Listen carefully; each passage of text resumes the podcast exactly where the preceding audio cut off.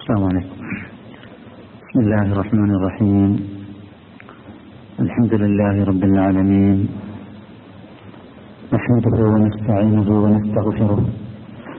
ونعوذ بالله من شرور أنفسنا وسيئات أعمالنا.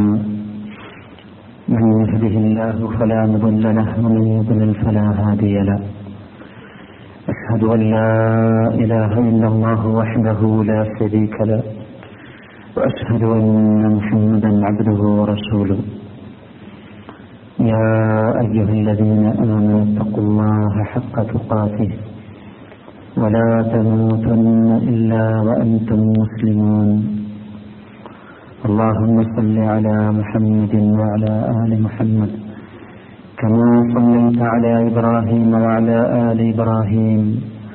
وبارك على محمد وعلى آل محمد. كما باركت على إبراهيم وعلى آل إبراهيم إنك حميد مجيد. أما بعد فإن خير الحديث كتاب الله وخير الهدي هدي محمد صلى الله عليه وسلم وشر الأمور محدثاتها وكل محدثة بدعة وكل بدعة ضلالة وكل ضلالة في النار.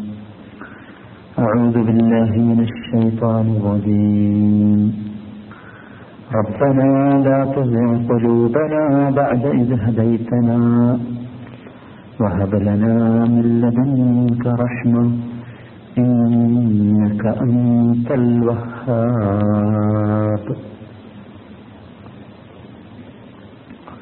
അള്ളാഹു സുബാനുഭവത്താലായുടെ കൽപ്പനകളും നിർദ്ദേശങ്ങളും ജീവിതത്തിന്റെ എല്ലാ ഭാഗങ്ങളിലും പരമാവധി സൂക്ഷിച്ച് പാലിച്ച് പ്രത്യേകിച്ച് രഹസ്യ ജീവിതത്തിൽ അള്ളാഹുവിന്റെ കൽപ്പനകൾ സൂക്ഷിച്ച് ജീവിക്കുവാൻ പരമാവധി പരിശ്രമിക്കണമെന്നും സാമൂഹമായി വസയ്യത്ത് ചെയ്യുകയാണ്. അള്ളാഹു താല എനിക്കും നിങ്ങൾക്കും അങ്ങനെയുള്ള നല്ല മനുഷ്യരായി തീരാൻ സൗഭാഗ്യം നൽകുമാറാകട്ടെ. പരിശുദ്ധ റമദാനിന് ശേഷം ജീവിതത്തെ സ്ഫുടം ചെയ്ത് ചെയ്തുപോയ തെറ്റുകളൊക്കെ അള്ളാഹുവിനോട് ഏറ്റു പറഞ്ഞ് ഖേദിച്ചു മടങ്ങി. സംശുദ്ധമായ മനസ്സിന്റെയും ശരീരത്തിന്റെയും ഒക്കെ ഉടമകളായി മാറിയിട്ടുള്ള നാം. മാറി എന്ന് വിശ്വസിച്ചുകൊണ്ടിരിക്കുന്ന നാം. ഇനി ഒരിക്കലും മുൻകാല ജീവിതങ്ങളിൽ വന്നുപോയ അബദ്ധങ്ങളിലേക്കോ തെറ്റുകളിലേക്കോ തിരിച്ചു പോവുകയില്ല എന്ന അറിഞ്ഞുകൊണ്ട് തിരിച്ചു പോവുകയില്ല എന്ന ശക്തമായ ഭദ്രമായ ഉറപ്പോടുകൂടി ജീവിതം മുമ്പോട്ട് നയിക്കാൻ കടപ്പെട്ടവരാണ്. ഇതിനെ നാം അതിശക്തമായ രൂപത്തിൽ നമ്മുടെ നെസ്സിനോട് നമ്മുടെ മനസ്സിനോട് നമ്മുടെ ശരീരങ്ങളോട് ശരീരത്തിന് വേണ്ടി മനസ്സാഗ്രഹിക്കുന്ന കാര്യങ്ങളോട് ശക്തമായ യുദ്ധം നടത്തേണ്ടി വരും. ശത്രുപക്ഷത്തോട് യുദ്ധം ചെയ്യുന്നതിനേക്കാൾ ശക്തമായ രൂപത്തിൽ കനപ്പെട്ട അതിശക്തമായ മൂർച്ചയുള്ള ആയുധങ്ങൾ ഉപയോഗിച്ച് യുദ്ധം ചെയ്തെങ്കിൽ മാത്രമേ നമുക്ക് സ്ഫുടം ചെയ്തെടുത്ത നമ്മുടെ മനസ്സിനെ നിലനിർത്താൻ സാധിക്കുകയുള്ളൂ. അള്ളാഹു നമ്മോട് പ്രാർത്ഥിക്കാൻ വേണ്ടി ആവശ്യപ്പെട്ട ഒരു പ്രാർത്ഥനയാണ് ഞാൻ ആമുഖമായി കേൾപ്പിച്ചത്. ആ പ്രാർത്ഥനയിൽ നിന്ന് നാം ഗ്രഹിക്കേണ്ട കാര്യം ആ പ്രാർത്ഥന നാം എല്ലാവരും പഠിച്ചവരാണ് മനസ്സിലാക്കിയവരാണ്. നാം എല്ലാവരും പ്രാർത്ഥിക്കുന്ന പ്രാർത്ഥനയാണ്. ആ പ്രാർത്ഥന ചൊല്ലുമ്പോൾ അല്ലെങ്കിൽ അതുപോലെ അതേ ആശയം വരുന്ന പ്രാർത്ഥനകൾ ചൊല്ലുമ്പോൾ നാം മനസ്സിലാക്കേണ്ട വളരെ പ്രധാനപ്പെട്ട ഒരു വിഷയമുണ്ട്. എന്താണ് ആ പ്രാർത്ഥനയുടെ ഉള്ളടക്കം? ഞങ്ങളുടെ നാഥ ലാഘുലൂപന ഞങ്ങളുടെ മനസ്സിനെ ഞങ്ങളുടെ ഹൃദയത്തിന് മാറ്റരുതേ മാറ്റിമറിക്കരുതേ. ബഅദ ഹൃദയത്തന ഞങ്ങൾക്ക് നീ സന്മാർഗം ഹിദായത്ത് നേരായ മാർഗം നൽകിയ ശേഷം അതിനുള്ള അനുഗ്രഹം ഞങ്ങൾക്ക് നൽകിയ ശേഷം ഞങ്ങളുടെ മനസ്സിനെ നീ മാറ്റിമറിക്കരുതേ ربنا لا تزع قلوبنا بعد إذ هديتنا وهب لنا من لدنك رحمة നിന്റെ പക്കൽ നിന്ന് ഞങ്ങൾക്ക് നീ കാരുണ്യം നൽകണമേ വഹബുലന നില്ലതുൻക റഹ്മ നിന്റെ പക്കൽ നിന്ന് നീ ഞങ്ങൾക്ക് കാരുണ്യം നൽകണമേ. ഇന്നക അൻതൽ നീയാണല്ലോ നന്നായി നൽകുന്നവൻ. ഒരു കാര്യം നാം മനസ്സിലാക്കുക. നമ്മുടെ കൽബ് മനസ്സ് എന്ന് പറയുന്നത് ഹൃദയമെന്ന് പറയുന്നത് മറയാൻ സാധ്യതയുള്ള ഒന്നാണ് മാറാൻ സാധ്യതയുള്ള ഒന്നാണ് എന്ന്. നിങ്ങൾ ആലോചിച്ചു നോക്കൂ. നബി കരീം സല്ലല്ലാഹു അലൈഹി വസല്ലമ ആരായിരുന്നു? നമുക്കറിയാം.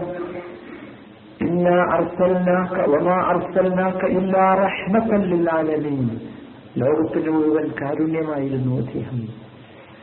നമുക്കുള്ള മാർഗദർശിയായിരുന്നു അദ്ദേഹം.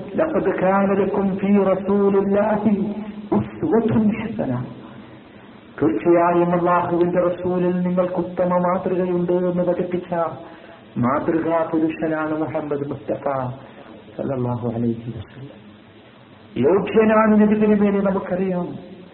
അദ്ദേഹത്തിന്റെ ജീവിതത്തെക്കുറിച്ച് ആർക്കും എവിടെയെങ്കിലും ഒരാക്ഷ ആക്ഷേപമോ ഒരു താഴ്ചയോ ന്യൂനതയോ എടുത്തു കാണിക്കാൻ ഇതുവരെ സാധിച്ചിട്ടില്ല. മഹാനായ തിരുമേനി സല്ലാഹു അലൈഹി വസല്ലമയുടെ നമസ്കാര സമയങ്ങളിലെ പ്രാർത്ഥനയായിരുന്നു നമസ്കാരത്തിൽ സലാം വീട്ടുന്നതിനു മുമ്പ് അദ്ദേഹം പ്രാർത്ഥിച്ചിരുന്ന പ്രാർത്ഥനകളിലെ ഏറ്റവും പ്രധാനപ്പെട്ട പ്രാർത്ഥനയായിരുന്നു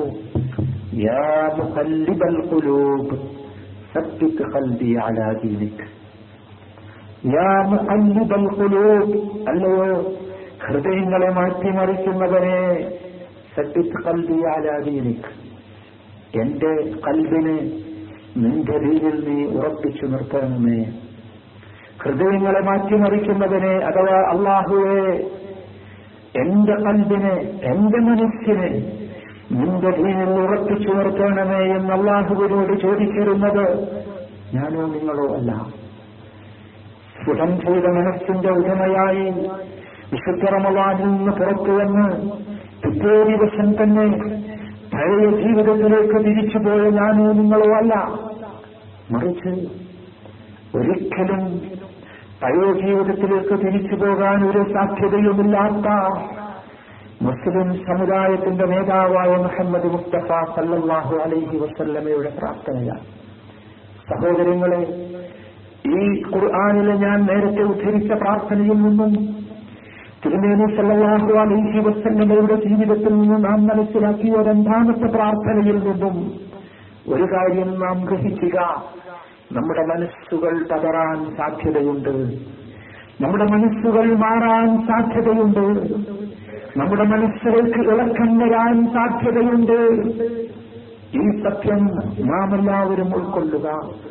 എത്ര ശക്തിയുള്ള വിശ്വാസത്തിന്റെ ഉടമയായിരുന്നാലും എത്ര കരുത്തുണ്ട് എനിക്ക് എന്ന് സ്വയം തോന്നിയിരുന്നാലും നാം മനസ്സിലാക്കുക നബി കരീം സല്ലല്ലാഹു അലൈഹി ഇവിടെ പ്രാർത്ഥനയാണ് അത്.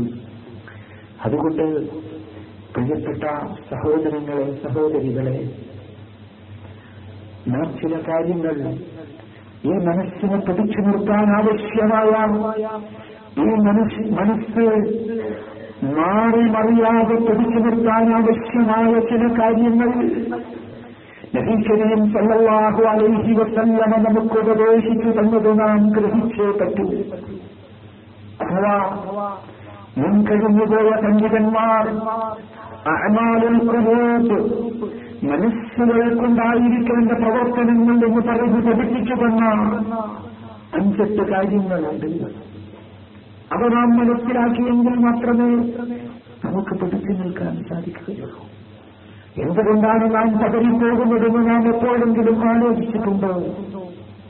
ഈ പകിട്ടെന്ന് കാണുമ്പോൾ ദുരിയാവിന്റെ പുതുമ കാണുമ്പോൾ ജീവിതത്തിലെ ഒരു സുഖമോ അന്തസ്സോ കാണുമ്പോൾ മറ്റുള്ളവർ അനുഭവിച്ചുകൊണ്ടിരിക്കുന്ന ഏതെങ്കിലും ആഡംബരങ്ങൾ കാണുമ്പോൾ അവ തെറ്റാണെന്നറിഞ്ഞിട്ടും എനിക്കനുയോജ്യമല്ലെന്നറിഞ്ഞിട്ടും എന്റെ ധാർമ്മിക ജീവിതത്തിനത് അബദ്ധമാകുന്നു ശരിയല്ല എന്നറിഞ്ഞിട്ടും എന്തുകൊണ്ട് നാം അതിലേക്ക് തിരിച്ച് അതിലേക്ക് പോകുന്നുവെന്ന് ചോദിച്ചാൽ ഉത്തരം വ്യക്തമാണ്. നമ്മുടെ മനസ്സിനെ പിടിച്ചു ആവശ്യമായ കാര്യങ്ങളെക്കുറിച്ച് നാം മനസ്സിലാക്കിയിട്ടില്ല. മറ്റു പലതിൽ നിന്നും നമുക്ക് പിടിച്ചു നിൽക്കാൻ സാധിക്കുന്നുണ്ട്. മാരകമായ പകർച്ച പകർച്ചവ്യാധി വന്ന ഒരു പ്രദേശത്തേക്ക് നമ്മളാരും യാത്ര ചെയ്യുകയില്ല. ആ യാത്ര ചെയ്യുന്നതിനെ കുറിച്ച് നാം പറയുന്നതും വിധിയാണ്. കാരണം ആ പകർച്ചവ്യാധിയുള്ള നാട്ടിലേക്ക് പോയാൽ അത് പകരാൻ സാധ്യതയുണ്ട്.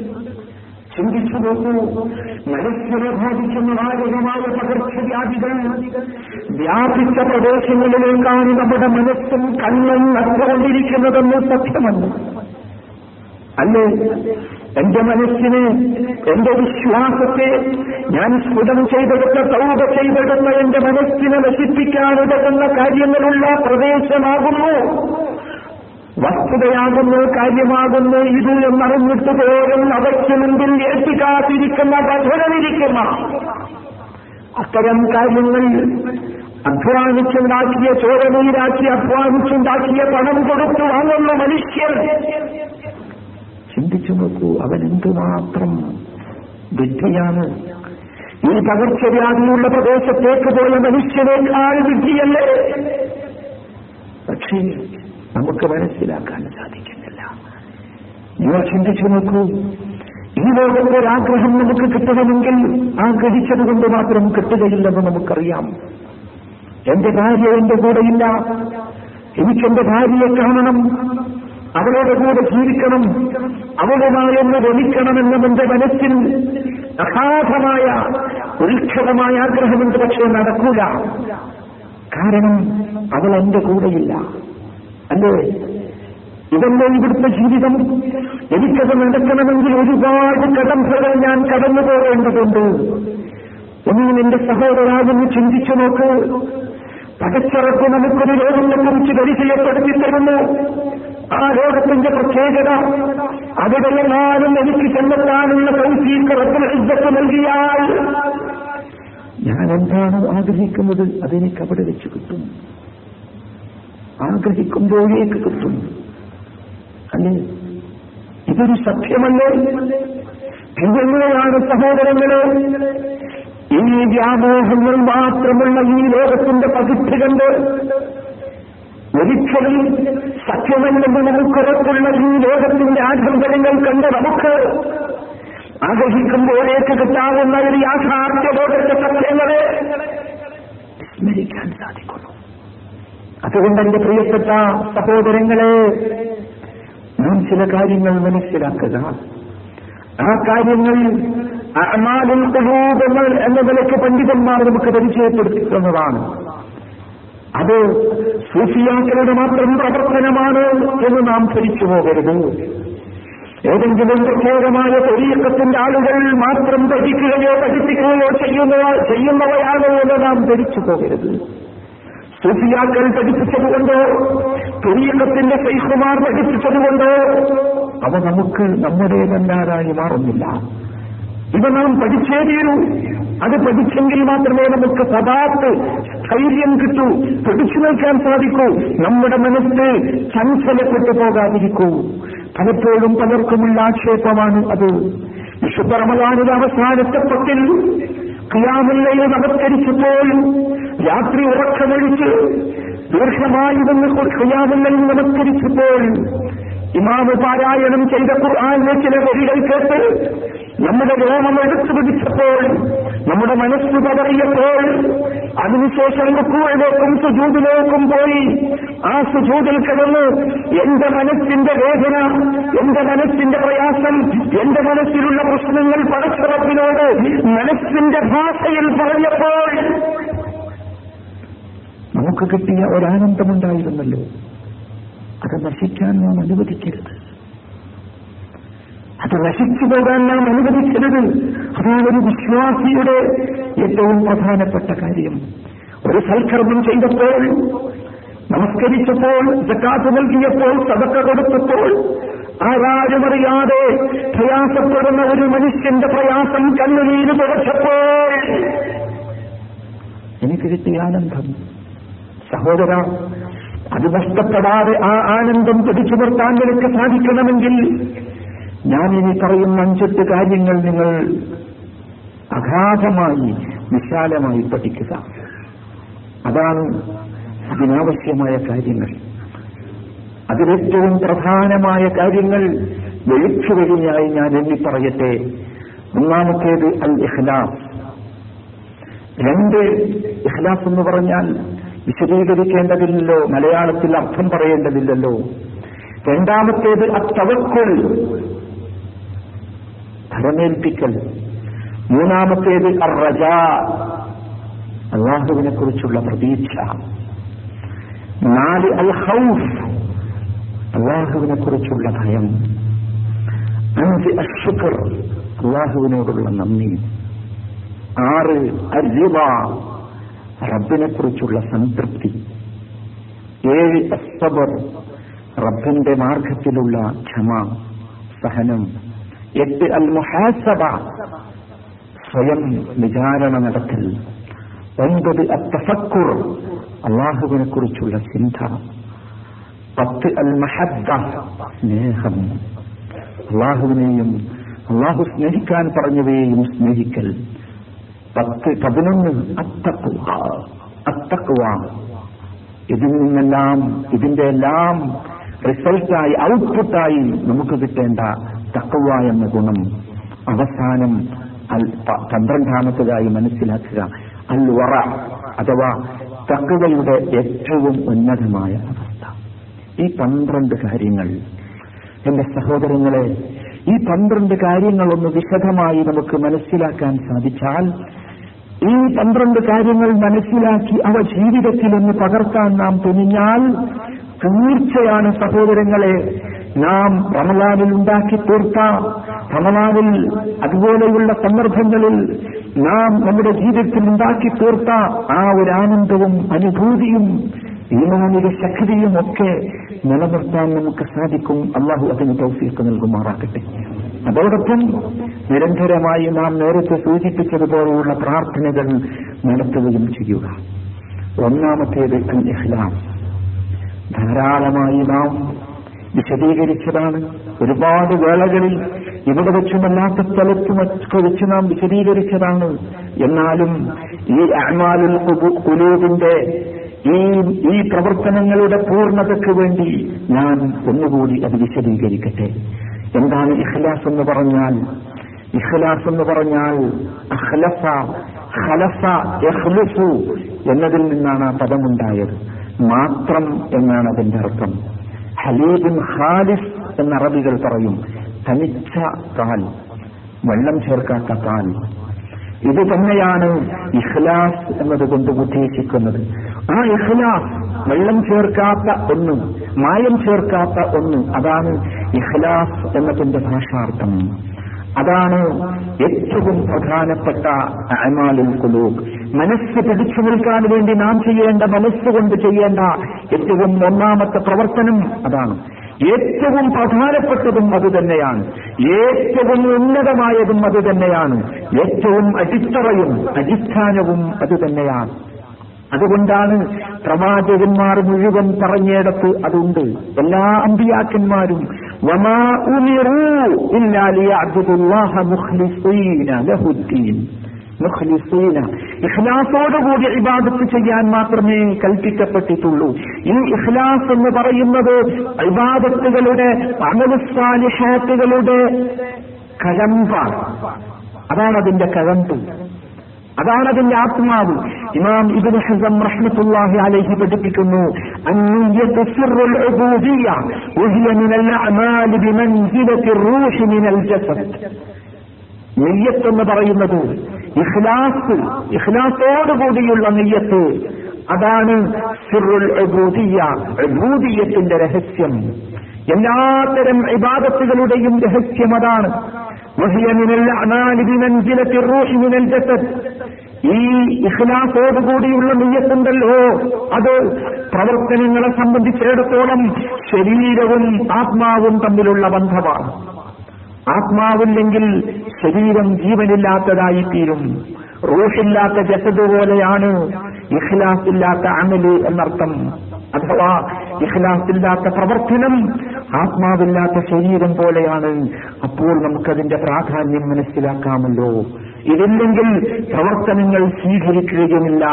അതുകൊണ്ടാണ് അതാണ് ഏറ്റവും ഒന്നാമത്തേത് എന്ന് പറഞ്ഞത്. എന്താണ് ഇഖ്ലാസ് എന്ന് പറഞ്ഞാൽ? ഒരുപാട് നിർവചനങ്ങളും വിശദീകരണങ്ങളും പണ്ഡിതന്മാർ അവർക്ക് നൽകിയിട്ടുണ്ട്. ഇമാം ഇബ്നുൽ ഖയ്യിം റഹ്മത്തുള്ളാഹി അലൈഹി പഠിപ്പിക്കുന്നു ഹുവ ഇഫ്റാദുൽ ഹഖ് സുബ്ഹാനഹു ബിൽ ഖസ്ദി ഫി الطاعة അൻ തഖ്സിദഹു വഹ്ദഹു ലാ ശരീക ലഹു അള്ളാഹു സുബാനഹുവത്തായാലെ മാത്രം ഉദ്ദേശിക്കൽ ഫിത്താഅത്തി അള്ളാഹുവിനെ അനുസരിക്കുന്ന വിഷയത്തിൽ അമലസാലിഹാത്തുകളുടെ വിഷയത്തിൽ വിവാദത്തുകളുടെ വിഷയത്തിൽ അള്ളാഹുവിനെ മാത്രം ഉദ്ദേശിക്കൽ മറ്റാർക്കും പങ്കില്ലാത്ത വിധം എന്റെ ഈ നമസ്കാരം എന്റെ ഈ തവാഫ് എന്റെ ഈ ഉംറ എന്റെ ഈ ഹജ്ജ് എന്റെ ഈ സക്കാത്ത് എന്റെ ഈ സദക്ക എന്റെ ഈ പെൻസിരി അതല്ലാഹുവിന് വേണ്ടി മാത്രമാവുക. മറ്റൊന്നിനു വേണ്ടിയുമാകാതിരിക്കുക. അതാണ് അതിന്റെ ഒന്നാമത്തെ വിശദീകരണം. രണ്ടാമത് മനസ്സിലാക്കേണ്ട ഏറ്റവും പ്രധാനപ്പെട്ട കാര്യം മഹ്ലൂക്കീങ്ങൾ സഹജീവികൾ കാണുമെന്ന കാരണത്താൽ പ്രവർത്തനം നന്നാക്കുന്നതിൽ നിന്ന് പ്രവർത്തനം ശുദ്ധമാവുക. ആരെങ്കിലും കാണും വിചാരിച്ച് നിസ്കാരമൊന്നും നന്നാവുക. ആരെങ്കിലും കാണുമെന്ന് കരുതി ഞാൻ ഖുർആൻ പാരായണം ചെയ്യുന്നതൊന്ന് മനോഹരമാക്കുക. അങ്ങനെയുള്ള ഒരവസ്ഥ ഇല്ലാതിരിക്കുക. പ്രവർത്തനങ്ങളെ ഈ രൂപത്തിലുള്ള എല്ലാ അവസ്ഥകളിൽ നിന്നും ശുദ്ധീകരിക്കുക. അതാണ് ഇഖ്ലാസ്. അതാണ് ഇഖ്ലാസിനെ കുറിച്ച് മനസ്സിലാക്കേണ്ടത്. നബി കരീം സല്ലല്ലാഹു അലൈഹി വസല്ലമയോട് റബ്ബ് പഠിപ്പിച്ചു. സൂറത്ത് ജുമറിലെ പതിനാലാമത്തെ വചനം പറയൂ അള്ളാഹു കൽപ്പിക്കപ്പെട്ടിട്ടുള്ളത് പരിപൂർണമായ ഇഖ്ലാസോടുകൂടി ഇബാദത്ത് ചെയ്യാൻ വേണ്ടി മാത്രമാണ് അതുകൊണ്ട് പരിപൂർണമായ ഇഖ്ലാസില്ലാത്ത ഇബാദത്ത് പരിപൂർണമായ ഇഖ്ലാസില്ലാത്ത ആദലിസ്വാലിഹാത്ത് അള്ളാഹു സ്വീകരിക്കുകയില്ല എന്ന് നാം മറന്നു പോകരുത്.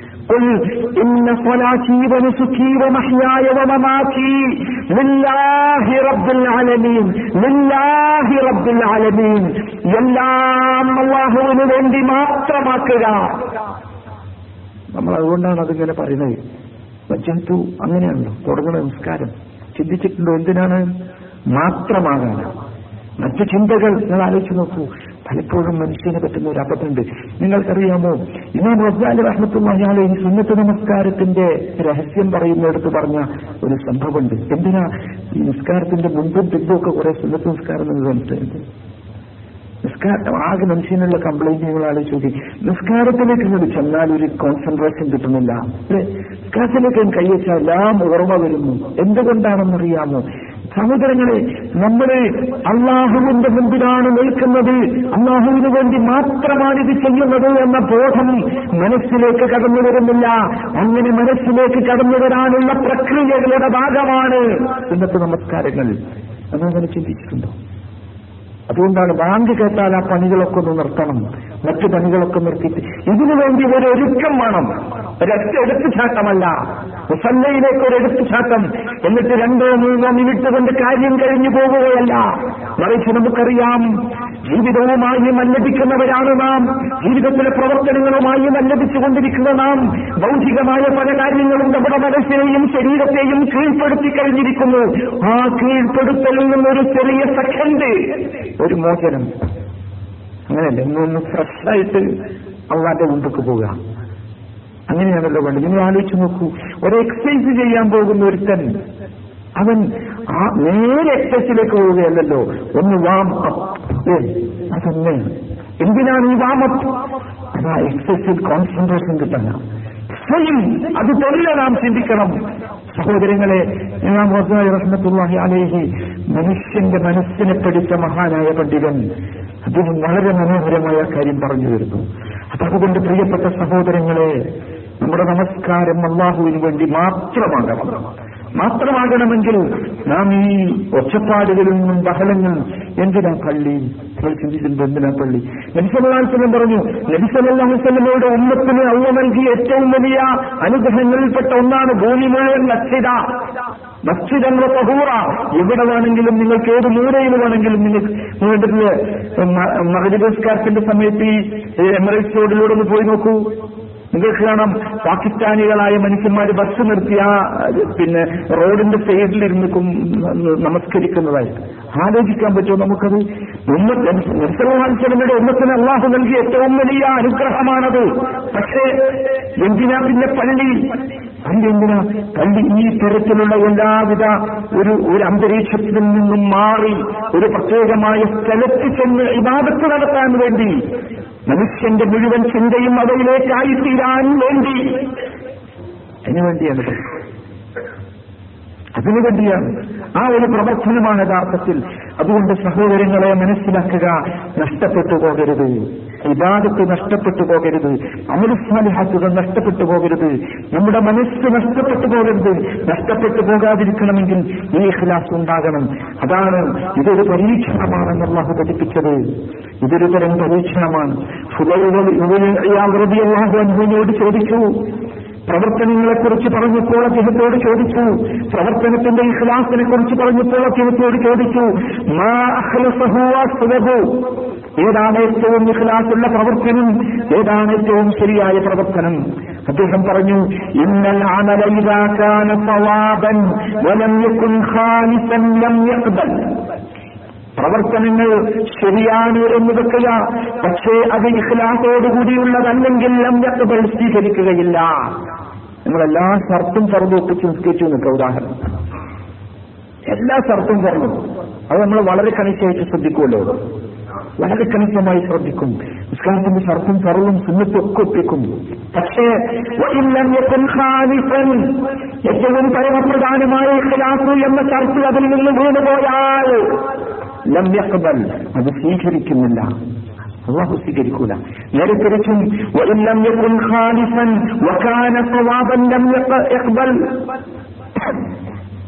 ഇഖ്ലാസില്ല. സവാബാണ്. അല്ലെങ്കിൽ സവാബില്ല. നേരെ തിരിച്ച്. പ്രവർത്തനങ്ങൾ ചെയ്യുന്ന പ്രവർത്തനങ്ങൾ ശരിയല്ല. പക്ഷെ നല്ല ഇഖ്ലാസ് ഉണ്ട് സ്വീകരിക്കോ? സ്വീകരിക്കൂല. ചില ആളുകളുടെ ഭക്തി കാണുമ്പോൾ നമ്മൾക്ക് അന്തം വിട്ടു പോകാറുണ്ട്. തെറ്റിലും കുറ്റങ്ങളിലുമൊക്കെ ഭക്തി വല്ലാത്ത ഭക്തി റസൂലുള്ള കൽപ്പിക്കാത്ത കാര്യത്തിൽ ഇഖ്ലാസ് ശക്തമായ ഭക്തി സ്വീകരിക്കൂല. സ്വീകരിക്കണമെങ്കിൽ എന്ത് വേണം? ഹാലിഫൻ സ്വവാബ പ്രവർത്തനം ഇഖ്ലാസോടുകൂടിയായിരിക്കണം. അതേപോലെ തന്നെ സ്വവാബ് ശരിയായിരിക്കുകയും വേണം. എന്താണ് ഇഖ്ലാസ് എന്ന് പറഞ്ഞാൽ ഇവിടെയുള്ള ഹാലിസ് എന്ന് പറഞ്ഞാൽ അത് അള്ളാഹുവിന് വേണ്ടി മാത്രമായിരിക്കുക. സ്വലാബ് എന്ന് പറഞ്ഞാൽ സുന്നത്തിനോട് യോജിച്ചതായിരിക്കുക. ഇത് രണ്ടുമില്ലെങ്കിൽ സ്വീകരിക്കുകയില്ല. എന്നിട്ട് ഈ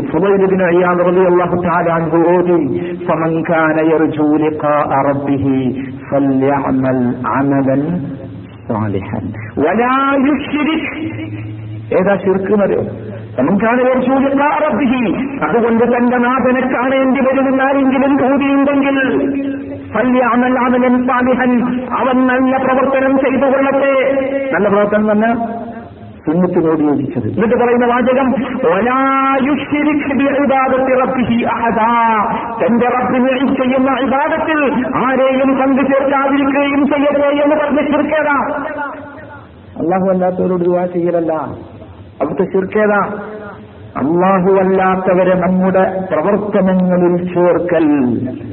വേറെ ആർക്കെങ്കിലും വേണ്ടി നമസ്കരിക്കൽ വേറെന്തെങ്കിലും ആഗ്രഹം പൂതി അല്ലെങ്കിൽ അവസ്ഥ ആ സന്ദർഭത്തിൽ ഉണ്ടാകൽ സഹോദരന്മാരെ ഇതിനെ സൂക്ഷിക്കുക. അള്ളാഹുദാല പഠിപ്പിച്ച ഒരു വസ്തുതയുണ്ട്.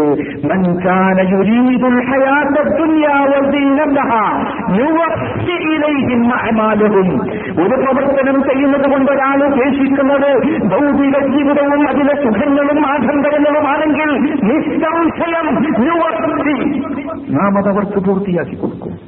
ഒരു സംശയമില്ല നിങ്ങളുടെ നീയത്തൊക്കെ ചെയ്യുമ്പോൾ അതാണെങ്കിൽ തീർച്ചയായും പൂർത്തിയാക്കി കൊടുക്കും. പക്ഷേ പക്ഷേ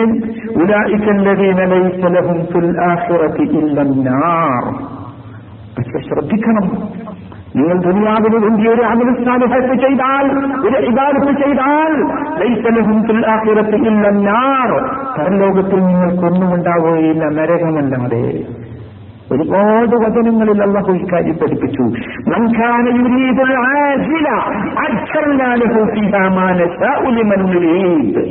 ഒരാൾ ആശിലത്ത് പെട്ടെന്ന് നശിക്കുന്ന ഭൗതിക ജീവിതത്തിലെ സുഖങ്ങളാണ് ഒരാളുടെ ആഗ്രഹമെങ്കിൽ ഒരു സംശയമില്ല നാം ഉദ്ദേശിക്കുന്നവർക്ക് നാം അത് പെട്ടെന്ന് നൽകും. എന്നാൽ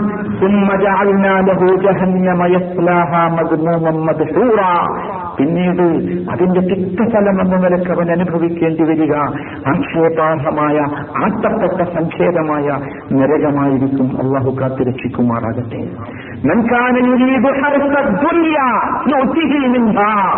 സൽക്കർമ്മങ്ങളുടെ പേരിൽ നാടാകെ ഓടി നടക്കുന്നവർ മനസ്സിലാക്കണം. മൻകാന യുരീദ് അതുകൊണ്ട് ഒരാൾ ഉദ്ദേശിക്കുന്നത് ഈ ഭൗതിക ജീവിതത്തിൽ എന്തെങ്കിലും വിഭവങ്ങൾ നേടുകയാണെങ്കിൽ അതെടുത്തും. എന്നാൽ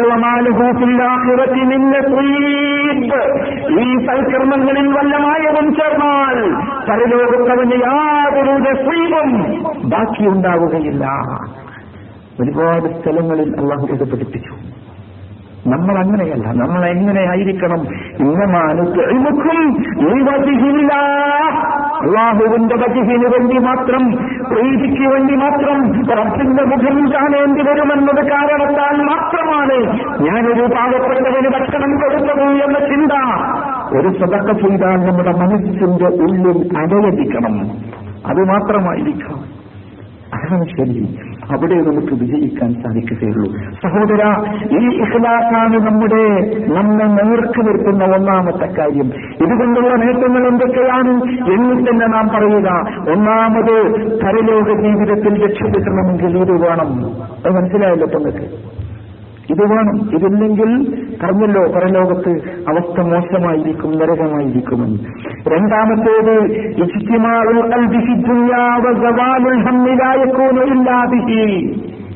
ചില ആളുകളുടെ ഒക്കെ ധാരണ ഭൗതിക ജീവിതം ഈ ജീവിതത്തിലെ സുഖങ്ങളും ഈ ജീവിതത്തിലെ വസ്തുതകളും മാത്രം മനസ്സിൽ കണ്ട് പ്രവർത്തിച്ചെങ്കിൽ മാത്രമേ എനിക്കത് ലഭിക്കുകയുള്ളൂ എന്നാണ്. അങ്ങനെയാണ് നമ്മൾക്ക് ധാരണ. അത് ലക്ഷ്യമാക്കി പ്രവർത്തിച്ചെങ്കിൽ എനിക്ക് കിട്ടുന്ന. എന്നാൽ അല്ല സഹോദര നാം മനസ്സിലാക്കുക നബിസല്ലാഹു അലൈഹി വസല്ലമ പഠിപ്പിക്കുന്ന ഒരു ഹദീസിൽ നമുക്കിങ്ങനെ വായിക്കാം. മൻകാനത്തിൽ ആഹിറത്ത് ഹമ്മുഹു മൻകാനത്തിൽ ആഹിറ ഹമ്മുഹു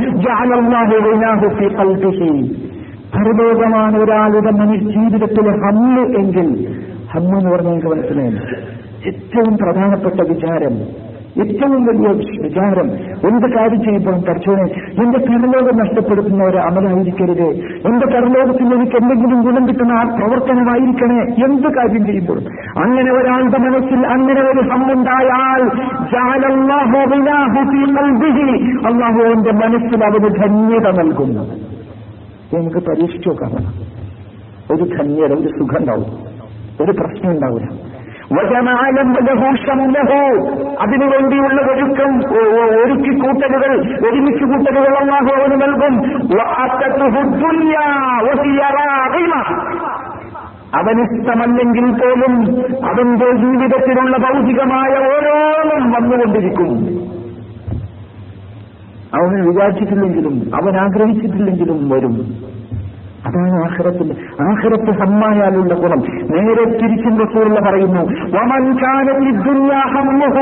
ഒരാളുടെ ഒരാളുടെ ഹമ്മ ദുരിയാവായാലോ ഒരാളുടെ മനസ്സിൽ ഏറ്റവും പ്രധാനപ്പെട്ട ലക്ഷ്യവും ഉദ്ദേശവും ദുരിയാവായാൽ അപ്പൊ എന്താ സംഭവിക്കാം അല്ലേ? എന്റെ മനസ്സിൽ ഏറ്റവും വലിയൊരു ഹമ്മുണ്ട് എന്താ എന്താന്ന് വെച്ചാൽ എനിക്ക് മൂന്ന് പെൺകുട്ടികളുണ്ട്. ആ പെൺകുട്ടികളെ എങ്ങനെയെങ്കിലും മനോഹരമായി മധുരമായി ജനങ്ങളുടെ ഇടയിലേക്ക് പറഞ്ഞയക്കണം സന്തോഷത്തോടുകൂടി. അതിനുവേണ്ടിയുള്ള കഠിനാധ്വാനിയാണ് ഞാൻ. അങ്ങനെയാണ് പറയാറുള്ളത്. ഇങ്ങനെ ഭൗതികമായ ജീവിതത്തിന്റെ ഹമ്മുമായി നാം നടന്നാൽ ജാലല്ലാഹു ഫക്രഹുബൈനായി റസൂലുള്ള പഠിപ്പിക്കുകയാണ് ജാലല്ലാഹു ഫക്രഹുബൈനായി ദാരിദ്ര്യം അവന്റെ കണ്ണിന്റെ മുമ്പിൽ അള്ളാഹു ഇങ്ങനെ കൊണ്ടുവന്ന് കൊടുക്കും. എത്ര കിട്ടിയാലും മര്യാവില്ല ഈ പ്രശ്നം പരിഹരിക്കണമില്ല എന്ത് തരം? ജാലല്ലാഹു ഫക്രഹുബൈനായി എന്റെ എന്റെ ദുനിയാവ് ഹമ്മായി ഭൗതിക ജീവിതവും അതി അതിലെ സുഖങ്ങളും ആഡംബരങ്ങളും ലക്ഷ്യമായി ഒരു മുസ്ലിമായ മനുഷ്യൻ ജീവിക്കാൻ ഒരുമ്പെട്ടാൽ തീരാത്ത ആവശ്യകളുടെ പട്ടിക അവന്റെ മുമ്പിലുണ്ടാകും. തീരൂല. അങ്ങനെ ചില ആളുകൾക്കൊന്നും എത്ര കിട്ടിയിട്ടും മതിയാണ് എത്ര കിട്ടിയിട്ടും എന്തൊക്കെ ചെയ്ത മനുഷ്യൻ സമ്പാദിക്കുന്നതും ഒരുമിച്ച് കൂട്ടുന്നതും മാറിക്കൂട്ടുന്നതും തന്റേതാക്കി തീർക്കുന്നതും? എന്താ? അവന്റെ ഹമ്മ് ദുനിയാമായതുകൊണ്ടാണ് അള്ളാഹുദ് റസൂൽ പറയാ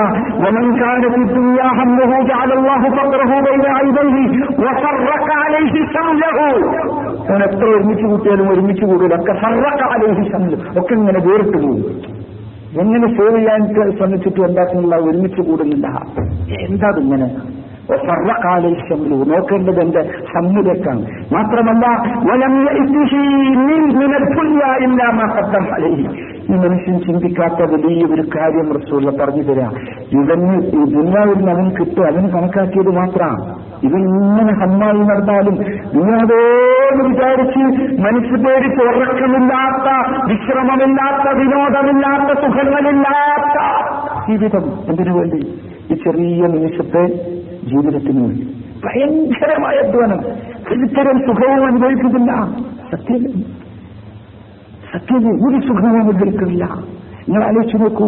ഏറ്റവും വില കുറഞ്ഞ വസ്ത്രമല്ലേ നമ്മൾക്കത് ഒരു ഷോപ്പിംഗ് മാളിൽ പോയാൽ? എവിടെയാണ് കൈ വൈകിട്ടത് ഏറ്റവും വില കുറഞ്ഞ വസ്ത്രം അതാ നമ്മൾ വാങ്ങുന്നത്. എന്തിന്? എന്തിനാണ് ഏറ്റവും വില കുറഞ്ഞ വസ്ത്രം? എനിക്ക് വില കൂടിയ വസ്ത്രം നല്ല വസ്ത്രം നിലയിലേക്കുള്ള വസ്ത്രം ധരിക്കാൻ ആഗ്രഹമില്ലാത്തത് കൊണ്ടല്ലോ എന്റെ മനസ്സ് പറന്നു പോകുന്നത് എന്റെ നാട്ടിലേക്കാണ് എന്റെ കുടുംബങ്ങളിലേക്കാണ് അവരുടെ ജീവിതമാണ് അവരുടെ ദുര്യാതാണ് അവരുടെ അമ്മ സാധിക്കുന്നില്ല മനുഷ്യന്. എന്നിട്ടോ ഇതൊന്നും അറിയാതെ മനുഷ്യൻ നശിച്ചു പോകുന്ന അവസ്ഥ. അതുകൊണ്ട് സഹോദരങ്ങളെ മനസ്സിലാക്കുക. ഇതിന്റെ പ്രാധാന്യം ഇഹ്ലാസിന്റെ പ്രാധാന്യം രണ്ടാമതായി നാം മനസ്സിലാക്കേണ്ടത് നമ്മുടെ കൽവിന്റെ ഹമ്മ് ആഹ്റാത്താക്കി മാറ്റാൻ സാധിക്കും. അങ്ങനെ മാറ്റി ആക്കാൻ സാധിച്ചാൽ നമുക്ക് ജീവിതത്തിൽ രക്ഷയുണ്ടാകും. മൂന്നാമത്തെ കാര്യം മസ്ദർ അലീം ഈ ഇഖ്ലാസ് എന്ന് പറയുന്നത് ഏറ്റവും നല്ല റിസുക്ക് അള്ളാഹു നമുക്ക് നൽകുന്ന ഉറവിടമാണ്. ഏറ്റവും നല്ല ഉപജീവനത്തിനുള്ള സോഴ്സാണ് യഥാർത്ഥത്തിൽ ഇത് എന്ന് പറയുന്നത് റിസ്ക് എന്ന് പറയുന്നത്. നബി സല്ലല്ലാഹു അലൈഹി വസല്ലം പഠിപ്പിക്കുന്നു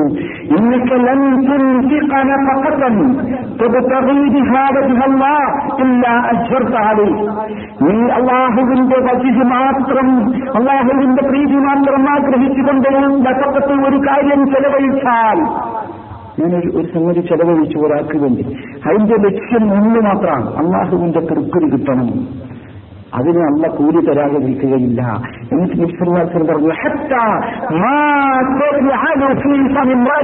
ഇമാം ബുഖാരി എന്റെ സ്വന്തം ഭാര്യയുടെ വായയിൽ നീ വെച്ചു കൊടുക്കുന്ന ഒരു ഉരുളച്ചോറുണ്ടല്ലോ അതുപോലും അത് കൊടുക്കുമ്പോ ആ ഉരുളച്ചോറ് കൊടുക്കുമ്പോ ആ അരിക്ക് വേണ്ടി നീ അധ്വാനിച്ച അരി കൊണ്ടുപോയി കൊടുക്കുമ്പോ അവർക്ക് ഉപജീവനം നൽകുമ്പോ എന്റെ മനസ്സിലുള്ള ചിന്ത റബ്ബേ എന്റെ തൃപ്തിക്ക് വേണ്ടിയാണ് ഞാനിത് ചെയ്യുന്നത് എങ്കിൽ അതിന് പ്രതിഫലം തരാതിരിക്കുകയില്ല എന്നാണ് നബി കരീം സല്ലല്ലാഹു അലൈഹി പഠിപ്പിച്ചത്. നാലാമത്തെ കാര്യം ഇഹ്ലാസ് കൊണ്ട് കിട്ടുന്ന കാര്യം അള്ളാഹുവിന്റെ കഠിനമായ ശിക്ഷയിൽ രക്ഷപ്പെടും എന്നതാണ്. സുദീർഘമായ ഒരു ഹദീസ് പലതവണ ഞാൻ കേൾപ്പിച്ചതാണെന്ന് അതുകൊണ്ട് വിശദീകരിക്കുന്നില്ല. ആദ്യമായി നരകത്തിൽ പ്രവേശിപ്പിക്കപ്പെടുന്ന മൂന്നാളുകളെ കുറിച്ച് നബിസല്ലാഹു അലഹി പറഞ്ഞു തന്നു ഒന്ന് പണമുള്ള ഒരുത്തൻ സാധാരണ പണമല്ല പണം ധാരാളമായി ധർമ്മം ചെയ്യുന്ന ഒരുത്തൻ. പക്ഷേ അവൻ ധർമ്മം ചെയ്തിരുന്നതാണ് ഔദാര്യവാനാണെന്ന് നാട്ടുകാരറിയപ്പെടാനായിരുന്നു. രണ്ടാമത്തേത് മനോഹരമായി ഖുർആൻ പഠിക്കുകയും പാരായണം ചെയ്യുകയും ചെയ്യുന്ന ഒരുത്തൻ അവൻ അത് ഖുർആൻ പാരായണം ചെയ്തതും പഠിപ്പിച്ചതും അവനൊരു നല്ല ആലിമാണ് പണ്ഡിതനാണ് എന്ന് പറയപ്പെടാനായിരുന്നു. മൂന്നാമത്തേത് അതിശക്തമായ ധൈര്യത്തോടുകൂടി യുദ്ധകളത്തിൽ ഇസ്ലാമിന് വേണ്ടി ജിഹാദ് ചെയ്ത ഒരു മുജാഹിദ്. അവൻ ജിഹാദ് ചെയ്തിരുന്നത് അവൻ മുജാഹിദായിരുന്നത് അവനൊരു ശക്തനായ മുജാഹിദാണ് എന്ന് പറയപ്പെടാനായിരുന്നു. ഈ മൂന്നാളുകളാണ് ആദ്യം നരകത്തിലേക്ക് പോവുക എന്ന് നബ്സലാഹു അലഹി വസ്ലം പഠിപ്പിച്ചത് പക്ഷേ നിങ്ങൾക്ക് കേൾക്കണോ? എത്ര പെട്ടെന്നാണ് നമ്മളിത് പറഞ്ഞു തീർത്തത്? അല്ലേ? നമുക്ക് വല്ല പ്രയാസവും തോന്നിയോ? ഈ മൂന്ന് കാര്യങ്ങളും പറഞ്ഞപ്പോൾ നരകത്തിലേക്ക് ആദ്യം പോകുന്ന മൂന്നാളുകൾ ഒന്ന് നല്ലോണം സതക്ക നൽകുന്ന ഒരാൾ രണ്ട് നന്നായി നന്നായി ജിഹാദ് ചെയ്യുന്ന ഒരാൾ മൂന്ന് നല്ല ഒരു പണ്ഡിതൻ അല്ലേ? നമുക്കിത് പറയാൻ ഒരു പ്രയാസവും ഉണ്ടായില്ലല്ലോ എന്നാൽ നിങ്ങൾക്ക് കേൾക്കണോ കഥ? ഈ ഹദീസ് റിപ്പോർട്ട് ചെയ്തത് അബൂഹുറാഹുത്താനാനുഭവമാണ് അദ്ദേഹത്തിന്റെ കഥ ഹദീസ് ഗ്രന്ഥങ്ങളിൽ വിശദീകരിക്കുന്നു.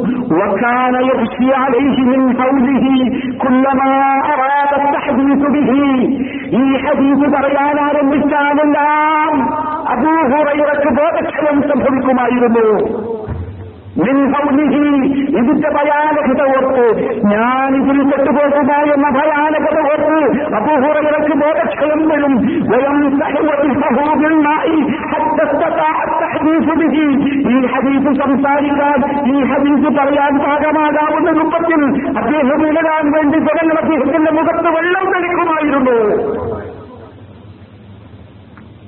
നമുക്ക് നമുക്ക് വല്ലതും തോന്നി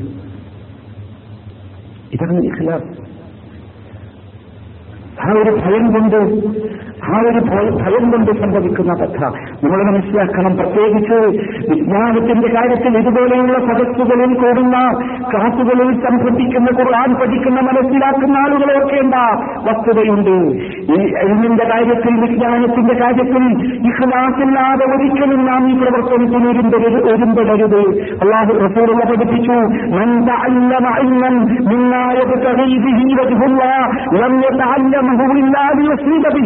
എന്ന് മാറവിധില്ല ഭൗതിക ജീവിതത്തിലെ നേട്ടത്തിന് വേണ്ടി ആരെങ്കിലും ശരയിലായ ഈ വിജ്ഞാനം തേടിയാൽ നേടിയാൽ അവന് സ്വർഗത്തിന്റെ വാസന ലഭിക്കുകയില്ല എന്നാണ് തിരുപ്പുറവാൻ പഠിപ്പിച്ചത്. ലക്ഷ്യം മാറരുത് ലക്ഷ്യം അള്ളാഹുവിന്റെ തീം മനസ്സിലാക്കി അള്ളാഹുവിനെ മനസ്സിലാക്കി അള്ളാഹുവിലേക്ക് അടിക്കാനുള്ള പ്രവർത്തനം അള്ളാഹുവിലേക്ക് അടിക്കാനുള്ള വഴി നേടുകയെന്നതായിരിക്കണം അതിനു പകരം തിരുമേനി പറഞ്ഞതുപോലെ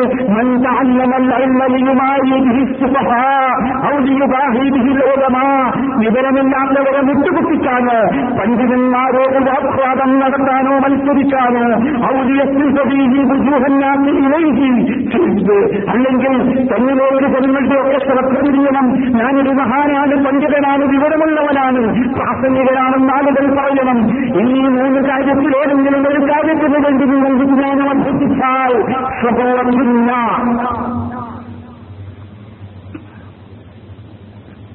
അതാലോചിക്ക് സഹോദരങ്ങളെ അതിന്റെ ശക്തി സ്വഭൂവത്തില്ല അപ്പൊ അതുകൊണ്ട് സഹോദരങ്ങളെ അള്ളാഹു നമ്മെ കാത്തിരക്ഷിക്കുമാറാകട്ടെ നമുക്ക് പരലോകത്ത് നരകത്തിൽ നിന്ന് രക്ഷപ്പെടണമെങ്കിൽ ഈ ചെയ്യുന്ന എല്ലാ പ്രവർത്തനങ്ങളിലും വിശ്വാസ കൂടിയേ തീരൂ. അതാണ് ഏറ്റവും പ്രധാനം. അതോടൊപ്പം തന്നെ നമ്മുടെ പ്രതിഫലം കുറയാതെ നഷ്ടപ്പെടാതെ പരിപൂർണമായി നമുക്ക് ലഭിക്കാൻ ഇഖ്ലാസ് നമുക്ക് കൂടിയേ തീരൂ. എങ്കിലേ അത് പൂർണമായി കിട്ടുകയുള്ളൂ. നമ്മൾ മനസ്സിലാക്കുക. നബിസല്ലാഹു അലൈഹി വസ്ലമിന്റെ അടുത്തൊരു മനുഷ്യൻ വന്നു. റജുലൻ യുദ്ധം ചെയ്തുകൊണ്ടിരിക്കുന്ന ഒരു മനുഷ്യൻ. അവൻ യുദ്ധം ചെയ്തത് രണ്ട് കാര്യങ്ങൾക്ക് വേണ്ടിയാണ്. ഒന്ന് കൂലിയും കിട്ടണം രണ്ട് പ്രശസ്തിയും കിട്ടണം. ആളുകൾ പറയണം നല്ലൊരു യുദ്ധക്കാരനാണ്. യോദ്ധാവാണെന്ന് പറയണം. അതോടൊപ്പം പ്രതിഫലവും കിട്ടണം. നബിസല്ലാഹു അലൈഹി വസ്ലമയോട് ഇവൻ എന്ന് ചോദിച്ചു എന്താണ് എന്റെ കഥ? എന്റെ മനസ്സിലുള്ള ലക്ഷ്യം ഇതാണ്. തിരുമൂന്ന് പറഞ്ഞു ലാ അലഹോ അവനൊന്നും കിട്ടൂല. ഒരു പ്രാവശ്യമല്ല മൂന്ന് പ്രാവശ്യം ഇത് ആവർത്തിച്ചു. എന്നിട്ട് റസൂൽ പറഞ്ഞു "ഇന്നല്ലാഹ മിനൽ അമലി. മാ കാന ലഹു ഖാലിസാ." അല്ലാഹു അമലുകളിൽ നിന്ന് അവന് വേണ്ടി മാത്രമായിട്ടുള്ളതല്ലാതെ സ്വീകരിക്കുകയില്ല. വേറെ ആർക്കെങ്കിലും പങ്കു ചേർക്കപ്പെടുന്ന പങ്കുവെക്കപ്പെടുന്ന മറ്റേതെങ്കിലും ലക്ഷ്യങ്ങൾ അതിലുണ്ടെങ്കിൽ അവ സ്വീകരിക്കപ്പെടുന്നതല്ല എന്നർത്ഥം. ഒരുപാട് ഹദീസുകൾ ഈ വിഷയത്തിൽ കാണാം. ഇതിൽ മക്റബിയല്ലാഹു അൻപു അദ്ദേഹം ഷാമിൽ നിന്നുള്ള ഒരാളാണ്. അദ്ദേഹം നബിയോട് വന്ന് ചോദിച്ചു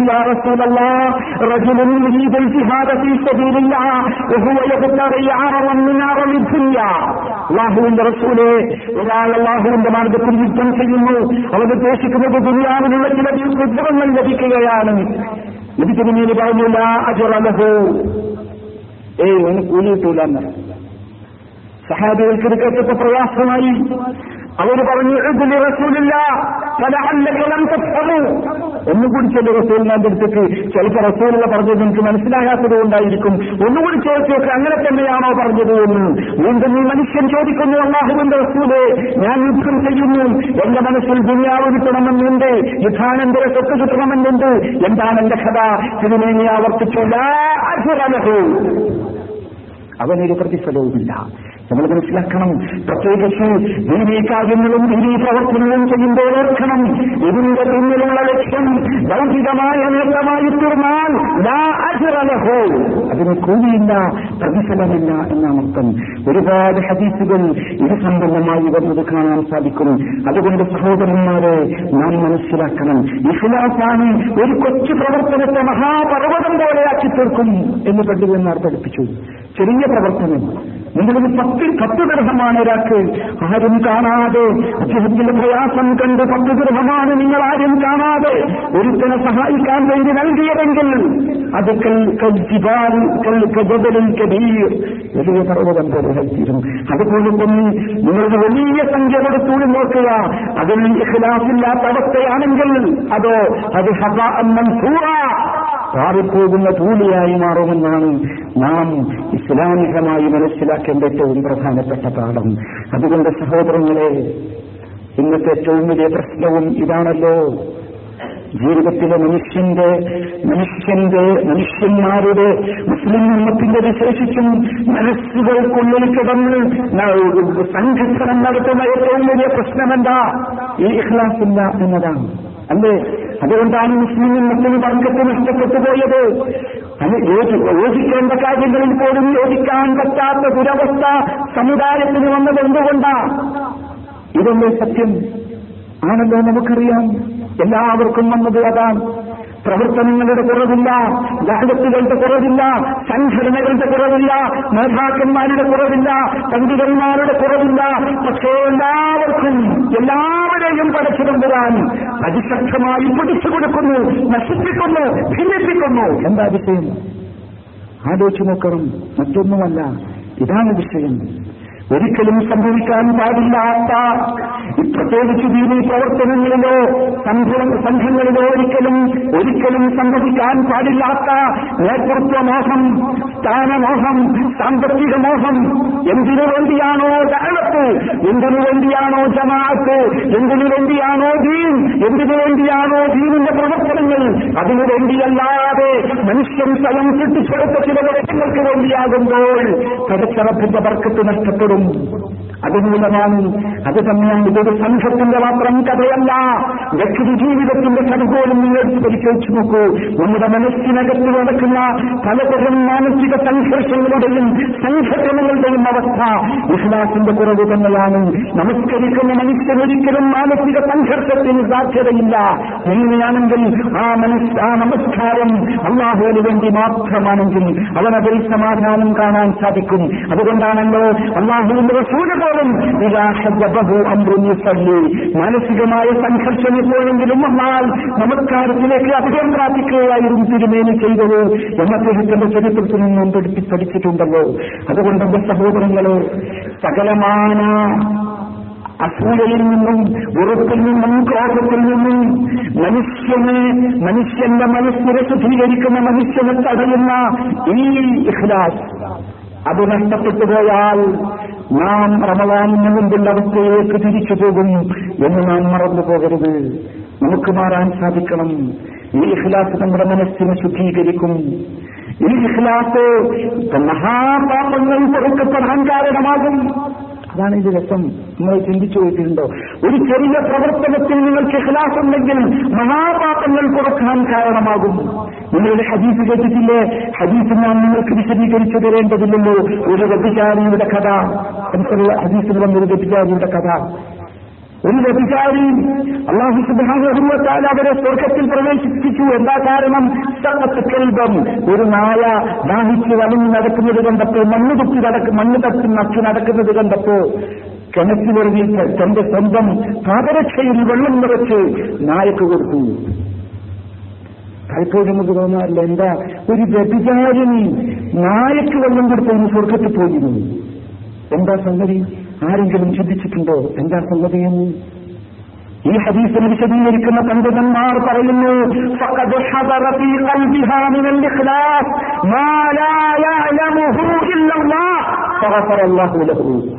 അവൾക്ക് ഈ വ്യഭിചാരനിക്ക് ആ സമയത്ത് അവളുടെ മനസ്സിൽ ഇഖ്ലാസ് ഉണ്ടാക്കാൻ സാധിച്ചു. മാലായ അലമുഹൂയില്ലല്ലാ അള്ളാഹുവിന് മാത്രം അറിയാൻ സാധിക്കുന്ന തരത്തിലുള്ള ഇഖ്ലാസ്. അള്ളാഹ്ക്ക് വേണ്ടി മാത്രം ഒരു പണി ഒരു നായ ദാഹിച്ച് വലഞ്ഞ് മണ്ണ് വെച്ച് ചത്തുപോയിക്കോട്ടെ എന്താ പ്രശ്നം? ഒന്നുണ്ടാവില്ല. പക്ഷേ ആ ആ തെറ്റ് ചെയ്ത സഹോദരിയുടെ മനസ്സിലുണ്ടായ ഇഖ്ലാസിന്റെ ശക്തി കൊണ്ടാണ് സഹഫർ അള്ളാഹുലഹ അള്ളാഹുക്ക് പുറത്തു കൊടുത്തത്. ഞാനും ഒരു ഞാൻ ഒരുപാട് തെറ്റ് ചെയ്യുക വ്യഭിചാരവും കുറെ തെറ്റ് ചെയ്യുക. എന്നിട്ട് ദാഹിച്ച് വന്നിറക്കുക ഏതെങ്കിലും നായ്ക്ക് വെള്ളം മുക്കിക്കൊടുത്താൽ ഞാനിങ്ങനെ രക്ഷപ്പെടുമോ ആ രക്ഷപ്പെടുന്നത് അവന്റെ ഇഹ്ലാസിന്റെ ശക്തിയാണ്. അത് ഇഹ്ലാസിന്റെ പ്രത്യേകതയാണ്. എത്ര വലിയ തെറ്റിൽ നിന്നും രക്ഷപ്പെടാം?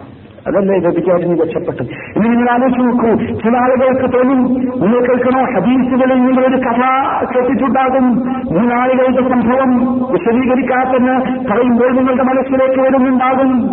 ഒരു ഒരു ഗുഹയിൽ വലിയ പേമാരി വന്നപ്പോൾ അഭയം തേടിയ മൂന്നാളുകളുടെ കഥ.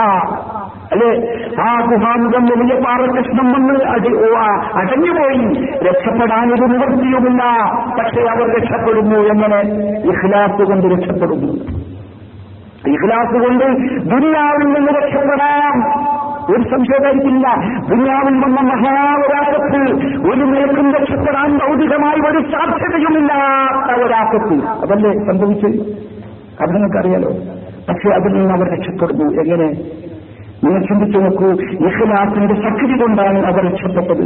ഓരോരുത്തരും ചെയ്ത പ്രവർത്തനങ്ങളുടെ ആ പ്രവർത്തനങ്ങളുടെ പ്രവർത്തനങ്ങൾ അനലൈസ് ചെയ്ത് നോക്കിയാൽ നിങ്ങൾക്ക് മനസ്സിലാക്കാൻ സാധിക്കും അവർ എന്തുമാത്രം ഇഖ്ലാസോടുകൂടിയായിരുന്നു എന്ന്. ഒരു കൂലിക്കാരൻ അല്ലെ? ഒരു ഒരു മുതലാളി ആ മുതലാളിയുടെ അടുത്ത് ഒരു കൂലിക്കാരൻ തൊഴിലിന് വേണ്ടി വന്നു തൊഴിൽ ചെയ്തു.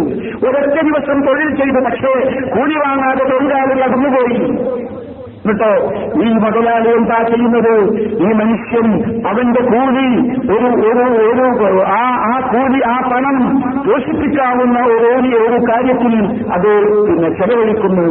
അതുകൊണ്ട് ആ ഇവൻ കന്നുകാലികളെ വാങ്ങുന്നു ആ കന്നുകാലികൾ കൃഷി ചെയ്യുന്നു.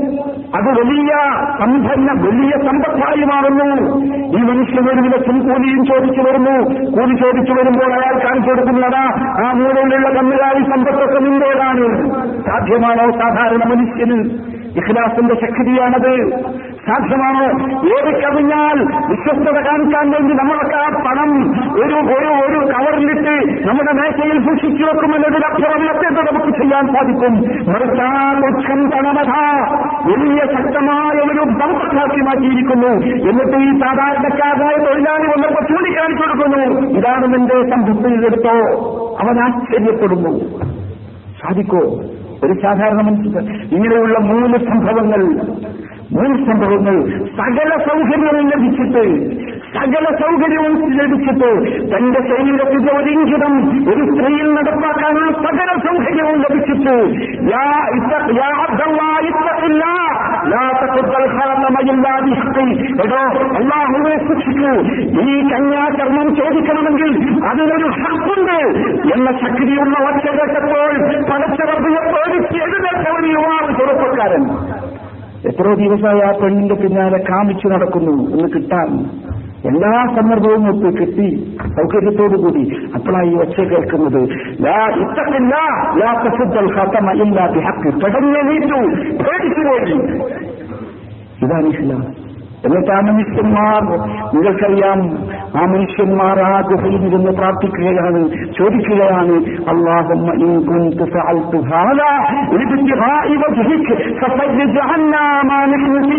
നാഥാ ഞാൻ ഞങ്ങളിൽ ചെയ്ത പ്രവർത്തനം നിന്റെ പ്രീതി മാത്രം ആഗ്രഹിച്ചുകൊണ്ടായിരുന്നുവെങ്കിൽ നിങ്ങളെ ഈ കുടുക്കിൽ നിന്ന് രക്ഷപ്പെടുത്തണമേ നിങ്ങൾക്കറിയാലോ ഓരോരുത്തരും പ്രാർത്ഥിച്ചപ്പോ ഗുഹാമുഖം ഗുഹാമുഖത്തടഞ്ഞ താറങ്ങനെ മാറുന്നു. ഇതൊരു കഥയല്ല. എവിടെയെങ്കിലും എഴുതിയ സൈനിഷ്ഠമല്ല ആരെങ്കിലും ഇതിവൃത്തമായി ഉണ്ടാക്കിയ നോവലല്ല പ്രിയപ്പെട്ട സഹോദര. സഹോദര നമ്മുടെ പട്ടികയിലുണ്ടോ? ചിന്തിച്ചു നിങ്ങൾ എന്തുമാത്രം നിർഭാഗ്യവാന്മാരാ? എത്ര കാലമായി നമ്മൾ പ്രവർത്തിക്കുന്നു? ഒരു റക്കാലത്ത് നമസ്കാരമെങ്കിലും ഒരു നോമ്പെങ്കിലും സഹോദര ഒരു നോമ്പെങ്കിലും ഒന്ന് മുടക്കില്ലാത്തതാണല്ലോ ചെലവില്ലാത്തതാണല്ലോ. ഒരു നോമ്പെങ്കിലും എത്ര ദിവസം വേണമെങ്കിലും ഡോക്ടർമാർ പറഞ്ഞാൽ കൺട്രോൾ ചെയ്യാൻ ഭക്ഷണം നിയന്ത്രിക്കാൻ തയ്യാറാണ് നാം നമ്മുടെ ശരീരം ഒന്ന് ശരിയാകാൻ. അല്ലേ? എല്ലാവരും രൂപയല്ലേ എത്ര പൊട്ടിഞ്ഞു കിടക്കാൻ മനസ്സിലില്ല പക്ഷേ പടച്ച മനുഷ്യരെ മനുഷ്യ ആഗ്രഹിച്ചുകൊണ്ട് ഒരു ദിവസം റബ്ബിന്റെ മാർഗത്തിൽ നാം പരിശ്രമിച്ചത് എടുത്തു പറയാൻ ഒരു കുടുക്കിൽപ്പെട്ടാൽ എടുത്തു പറയാൻ അങ്ങനെ ഇഖലാസുള്ള എന്തെങ്കിലും ഒന്ന് ആലോചിച്ച് നോക്കൂ സഹോദരങ്ങളെ എല്ലാവരും അവരവരുടെ നെഞ്ചത്ത് കൈവച്ച് ഇന്ന് രാത്രി കിടക്കയിൽ കിടന്നുറങ്ങാൻ വേണ്ടി ഒരുങ്ങുമ്പോൾ ഒന്ന് ചിന്തിച്ചു നോക്കൂ. എന്റെ കയ്യിൽ എന്താ ഉള്ളത്? ഇതൊക്കെ മുസ്ലിമിന്റെ ആയുധം? മുസ്ലിമിന്റെ ആയുധം ബോധമല്ല മുസ്ലിമിന്റെ ആയുധം ഒച്ചപ്പാടും ബഹളവുമല്ല. നീതിയെ പിടിച്ചടക്കലല്ല. മുസ്ലിമിന്റെ ആയുധം ഇതാ. ഇങ്ങനെ വല്ലതും നമ്മുടെ കയ്യിലുണ്ടോ സഹോദരങ്ങളെ അള്ളാഹു താലായോട് പറയാവുന്ന വല്ലതും. അതുകൊണ്ട് പ്രിയപ്പെട്ട സഹോദരന്മാരെ നമ്മൾ മനസ്സിലാക്കണം ഇഖലാസിന്റെ പ്രത്യേകത നിങ്ങൾക്കറിയാമോ? ഇഖലാസുള്ള ഒരു മനുഷ്യൻ ഒരു വിഷയത്തിൽ തെറ്റുപറ്റിയാൽ പോലും പടച്ചറബ് ശിക്ഷിക്കുകയില്ല ഇഖലാസിന്റെ ശക്തി കൊണ്ട് ഒരു കാര്യത്തിൽ തെറ്റുപറ്റി നിൽക്കുക. ഉദാഹരണം ജിത്തിഹാദ് നടത്താൻ കഴിവുള്ള ഒരു പണ്ഡിതൻ ഒരു വിഷയത്തിൽ ജിത്തിഹാദ് നടത്തി. ജിത്തിഹാദ് എന്ന് പറഞ്ഞാൽ ഒരാധുനിക വിഷയമുണ്ടായി. ആ വിഷയത്തിൽ അഭിപ്രായം ആരായപ്പെട്ടു. ആ വിഷയത്തിൽ അഭിപ്രായം സ്വരൂപിക്കാൻ വേണ്ടി ഖുർആാനും ഹദീസും പഠിച്ചു. അദ്ദേഹം അദ്ദേഹത്തിന്റെ അഭിപ്രായം പറഞ്ഞു. ആ അഭിപ്രായം തെറ്റായി പോയി എന്ന് സങ്കല്പിക്കുക വിചാരിക്കുക. എങ്കിൽ പോലും ആ അഭിപ്രായം കണ്ടെത്തിയ മുഖ്യഹിതായ ആലിമിന് കൂലിയുണ്ടെന്നാണ് റസോളിനെ പഠിപ്പിച്ചത്. എന്താ കാരണം? അതിനു വേണ്ടി പണിയെടുത്ത ഇഖ്ലാസിന്റെ ശക്തി കൊണ്ട് ഇതാണ് ഇഖ്ലാസിന്റെ ശക്തി. അതുകൊണ്ട് സഹോദരങ്ങളെ നമ്മൾ മനസ്സിലാക്കണം ഇഖ്ലാസ് കൊണ്ട് മാത്രമേ രക്ഷപ്പെടുകയുള്ളൂ. യൂസുഫ് അലിഹിസ്സലാം ആ കുഞ്ഞിന്റെ കുടുംബത്തിൽ നിന്ന് രക്ഷപ്പെട്ട ചരിത്രം ഖുർആൻ പറയുന്നിടത്ത് നിങ്ങൾ ശ്രദ്ധിച്ചിട്ടുണ്ടാകും. എന്നിട്ട് പറഞ്ഞു ആ ഇപ്രകാരമാണ് യൂസുഫ് അലൈഹി ഇസ്ലാമിൽ നിന്ന് യൂസുഫ് അലൈഹി ഇസ്ലാമിനോട് ചീത്ത ചെയ്യാൻ തെറ്റ് ചെയ്യാൻ വേണ്ടി ശ്രമിച്ചവരെല്ലാം മാറ്റിയത് എന്നിട്ട് പറഞ്ഞു ഇന്ന ഭൂമി അതിന്റെ കാരണം യൂസുഫ് അലൈഹി ഇസ്ലാം നമ്മുടെ ഇഖ്ലാസുള്ള അടിമകളുടെ കൂട്ടത്തിൽപ്പെട്ടവനായിരുന്നു. സഹോദരങ്ങളെ എല്ലാ വിഷയത്തിലും ഇഖ്ലാസ് വേണം. തൗഹീദ് തൗഹീദ് തൗഹീദ് എന്ന് പറഞ്ഞിട്ട് തൗഹീദിന്റെ ഇഖ്ലാസ് വേണം.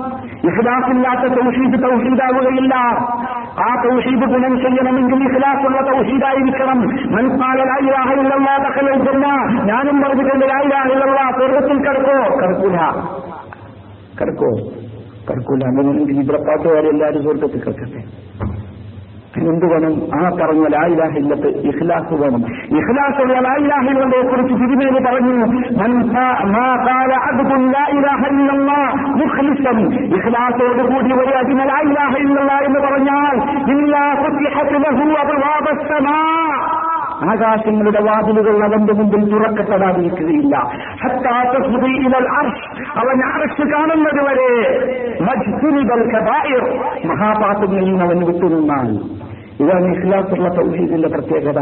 ഒരു തടസ്സവും അവന്റെ മുമ്പിൽ ഉണ്ടാവില്ല നേരെ അന്നാന്റെ അടുത്തേക്ക് അർഷിലേക്ക് എത്തുന്നു ഇഖ്ലാസുള്ള സുജൂദ് മാ മിൻ അബ്ദിൻ യസ്ജുദു ലില്ലാഹി സജദതൻ ഇല്ലാ റഫഅഹു അല്ലാഹു ബിഹാ ദറജ വഹത്ത ബിഹാ അൻ ഖതിഅ അല്ലാഹുവിന് വേണ്ടി മാത്രം എന്റെ വിചാരത്തോടു കൂടി ഒരു സുജൂദ് ചെയ്താൽ സുജൂദന്റെ നിർബന്ധമല്ല നിസ്കരിക്കലിന് ഏറ്റവും സുജൂദല്ല ആ സുജൂദിൽ ഭയങ്കരമായ ഉറക്കവും ആവിയും അശ്രദ്ധയും അതല്ല വേണ്ടി വിചാരത്തോട് കൂടി ഒരു സുജൂത് ചെയ്താൽ. അള്ളാഹു ആർക്ക് മുഖേന ഒരു ദറജ ഉയർത്തും ഒരു പദവി ഉയർത്തും. ഒരു വ്യക്തി അവൻ പുറത്തു കൊടുക്കും. നോമ്പിലുള്ള ഇഖ്ലാസ് മൻസാമയോമൻ ഫീ സബീലില്ല പടച്ച റബ്ബിന് വേണ്ടി മാത്രം നോമ്പനുഷ്ഠിച്ചാൽ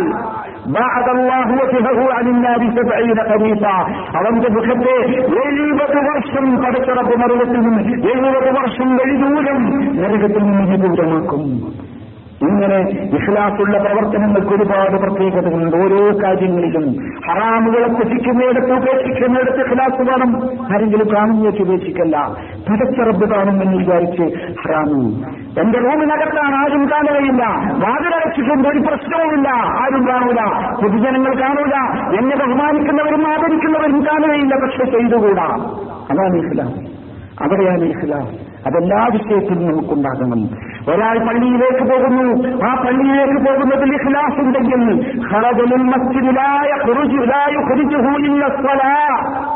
നമസ്കാരം എന്ന വിചാരത്തോടുകൂടി മാത്രം ഒരാൾ പള്ളിയിലേക്ക് പോയാൽ.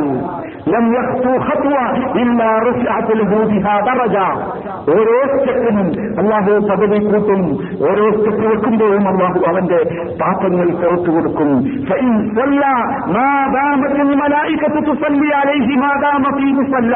നമസ്കരിച്ചു ഈ രൂപത്തിൽ ഈ വിചാരത്തോടുകൂടി പള്ളിയിലേക്ക് നമസ്കാരത്തിന് പോയി നമസ്കരിച്ചു അവന്റെ മുസല്ലയിൽ അവൻ ഇരുന്നാൽ മലക്കുകൾ അവന് വേണ്ടി പ്രാർത്ഥിക്കുന്നു. അള്ളാഹുമ്മ സല്ലി അലൈഹി അള്ളാഹുമ്മ സല്ലി അലൈഹി അള്ളാഹുമ്മ റഹംഹു ആലോചിക്കാൻ കഴിയുമതൊക്കെ മുസല്ലേര് നിസ്കരിച്ച സ്ഥലത്ത് നമ്മളിങ്ങനെ ഇരുന്ന മലക്കുകൾ ഇങ്ങനെ പ്രാർത്ഥിക്കാൻ. പഠിച്ചവനെ അള്ളാഹും മസല്ലി ആലേ നമ്മൾ അള്ളാഹും മസല്ലി ആല മുഹമ്മദ് ചൊല്ലി പരിചയമുള്ളൂ അല്ലേ? അല്ലേ? എന്നർത്ഥം നിങ്ങൾക്കറിയാലോ? തിരിച്ച് മലക്കുകൾ നമുക്ക് ഫലാത്തിലല്ല അള്ളാഹുമ്മ സല്ലി ആലേ അള്ളാഹും സല്ലി അള്ളാഹും റഹംഹു ഏതുവരെ? എപ്പോ ഇതിനെ മുസല്ലയിൽ നിന്ന് എഴുന്നേറ്റ് പോകുന്നത് വരെ? എന്ത് വേണം? ഇഖ്ലാസ് വേണം. പോയത് ആ ഒരു ശക്തമായ ചിന്ത. ഇങ്ങനെ ഓരോ കാര്യത്തിലും ജനാദയെ പിൻപറ്റിയാൽ ജനാദ കൊണ്ടുപോകുമ്പോൾ അതിന്റെ പിന്നാലെ പോയി. അത് അത് അത് കബറടക്കി. അതിന് ചുറ്റും കൂടി നിന്ന് പ്രാർത്ഥിച്ച് തിരിച്ചു പോന്നാൽ അള്ളാഹുവിന് വേണ്ടി മാത്രമാണ് അത് ചെയ്തതെങ്കിൽ. അതാണ് മൻ ജനാസത മുസ്ലിമിൻ ഈമാനൻ ഇഖ്ലാസാണ്. അങ്ങനെ ചെയ്താൽ എന്താ? അവന് രണ്ട് കീറാത്ത് പ്രതിക്കളവുമായാണ് അവൻ തിരിച്ചു പോകുന്നത്. ഈ ജനാസ അലക്ക് തിരിച്ചു പോകുന്നത്. എന്താ കീറാത്ത് എന്ന് പറഞ്ഞാൽ ഷെദ് മല കണ്ടിട്ടില്ലേ പരന്നു കിടക്കുന്ന കിലോമീറ്ററുകളോളം വിശാലമായി കിടക്കുന്ന ഒഹുദ് മലയുടെ അത്ര. അതാണ് ഒരു കീറാത്ത് അളവ് പറഞ്ഞതാണ് അങ്ങനത്തെ മനുഷ്യന്മാർക്ക് മനസ്സിലാകുന്ന അളവ് ഒഹുദ് മല അവരുടെ മുമ്പിലുള്ള മലയായിരുന്നു നീ ആലോചിച്ച് നോക്കൂ ഇങ്ങനെ ഒരുപാട് സംഗതികൾ നമ്മൾ മനസ്സിലാക്കണം. ഈ ഒരു രൂപമാണ് സഹോദരന്മാരെ പ്രവർത്തനങ്ങളിൽ അമലുകളിൽ ഈ ഒരു കാര്യം നാം ഉണ്ടാക്കി തീർത്താൽ അള്ളാഹു സുബാനുഭവത്താണ് നമ്മളെ പിടിച്ചു നിർത്തും. ഈ ഒരു ഖിലാസ് നമുക്കുണ്ടായാൽ അള്ളാഹു നമുക്ക് സഭാത്ത് നൽകും. അതാണ് വേണ്ടത്. ആ സഭാത്തിന് വേണ്ടി ആഗ്രഹിക്കുക ആ സഭാത്തിന് വേണ്ടി കൊതിക്കുക. നമ്മുടെ മനസ്സ് പതറിപ്പോകാതിരിക്കാൻ ഇതുപോലെ ഇഖ്ലാസ് നമ്മുടെ മനസ്സിലേക്ക് നടക്കാവുന്ന പ്രവർത്തനങ്ങൾ നാം ചെയ്യുക മനസ്സിലാക്കുക ചരിത്രങ്ങൾ പഠിക്കുക. സഹാബത്തിന്റെയും താബീകളുടെയും ചരിത്രം വല്ലാത്ത അത്ഭുതമാണ്. ആ ചരിത്രം നമ്മൾ വായിക്കണം മനസ്സിലാക്കണം എന്നിട്ട് നമ്മുടെ മനസ്സിലേക്ക് പോകണം. ഇമാം ഹസൻ റഹ്മത്തുള്ളാഹി അലൈഹി വിശദീകരിക്കുന്നു തന്റെ താബീകളുടെ കഥ താബീകളുടെ ജീവിതത്തിന്റെ രീതി. അവർ ഖുർആൻ മനപാഠമാക്കുന്ന ജനങ്ങൾക്ക് ഖുർആൻ പാരായണം ചെയ്യുന്ന ജനങ്ങൾക്ക് സദക്ക കൊടുക്കുന്ന ജനങ്ങൾക്ക് വേണ്ടി സേവനം നടത്തുന്ന ദീർഘമായി നമസ്കരിക്കുന്ന അവരുടെ കഥ. വലം ഒറ്റ മനുഷ്യനും അറിയില്ല അതൊന്നും ചെയ്താൽ. അതിന്റെ വലുപ്പം നോക്കി നിങ്ങൾ നിരന്തരമായി പ്രയാസത്തോടുകൂടി ദുആ ചെയ്തിരിക്കുന്ന ആളുകൾ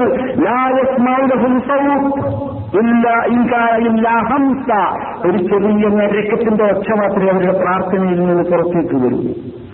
അത്ര ശക്തിയാണ് ഓരോരുത്തരും ചെയ്ത പ്രവർത്തനങ്ങളും അപ്രകാരമായിരുന്നു. അയ്യോ റഹ്മത്തുള്ളാഹി അലൈഹിയുടെ കഥ ഹദീസ് ഗ്രന്ഥങ്ങളിൽ കാണാം. അദ്ദേഹം ഹദ്ദസത്തിൽ ഹദീസി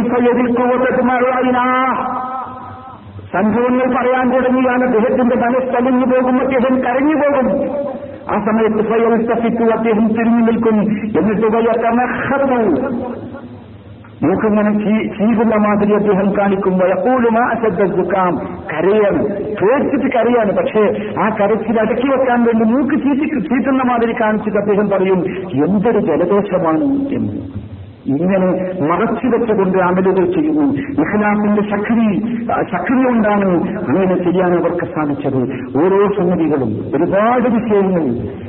സഹാബികളുടെയും താപികളുടെയും ജീവിത ചരിത്രം പരിശോധിച്ചാൽ നമുക്കിത് കാണാൻ സാധിക്കും. എത്ര എത്ര കഥ ഇമാം മാവർദി എന്ന മഹാപണ്ഡിതനെ കുറിച്ച് നിങ്ങൾ കേട്ടിട്ടുണ്ടാവും ഒരു തോട്ട് ഗ്രന്ഥങ്ങൾ എഴുതിയ മഹാനായ പണ്ഡിതൻ.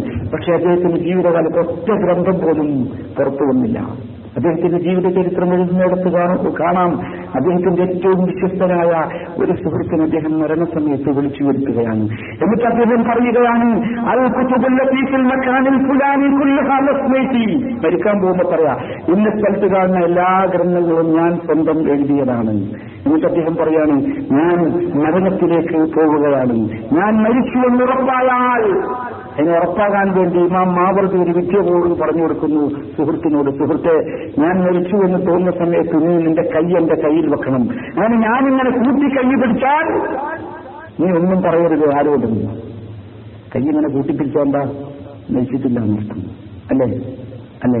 ഞാൻ നീ എന്റെ കയ്യിൽ കൈ വെച്ച് ഞാൻ കൈ കൂട്ടിപ്പിടിക്കുന്നില്ല.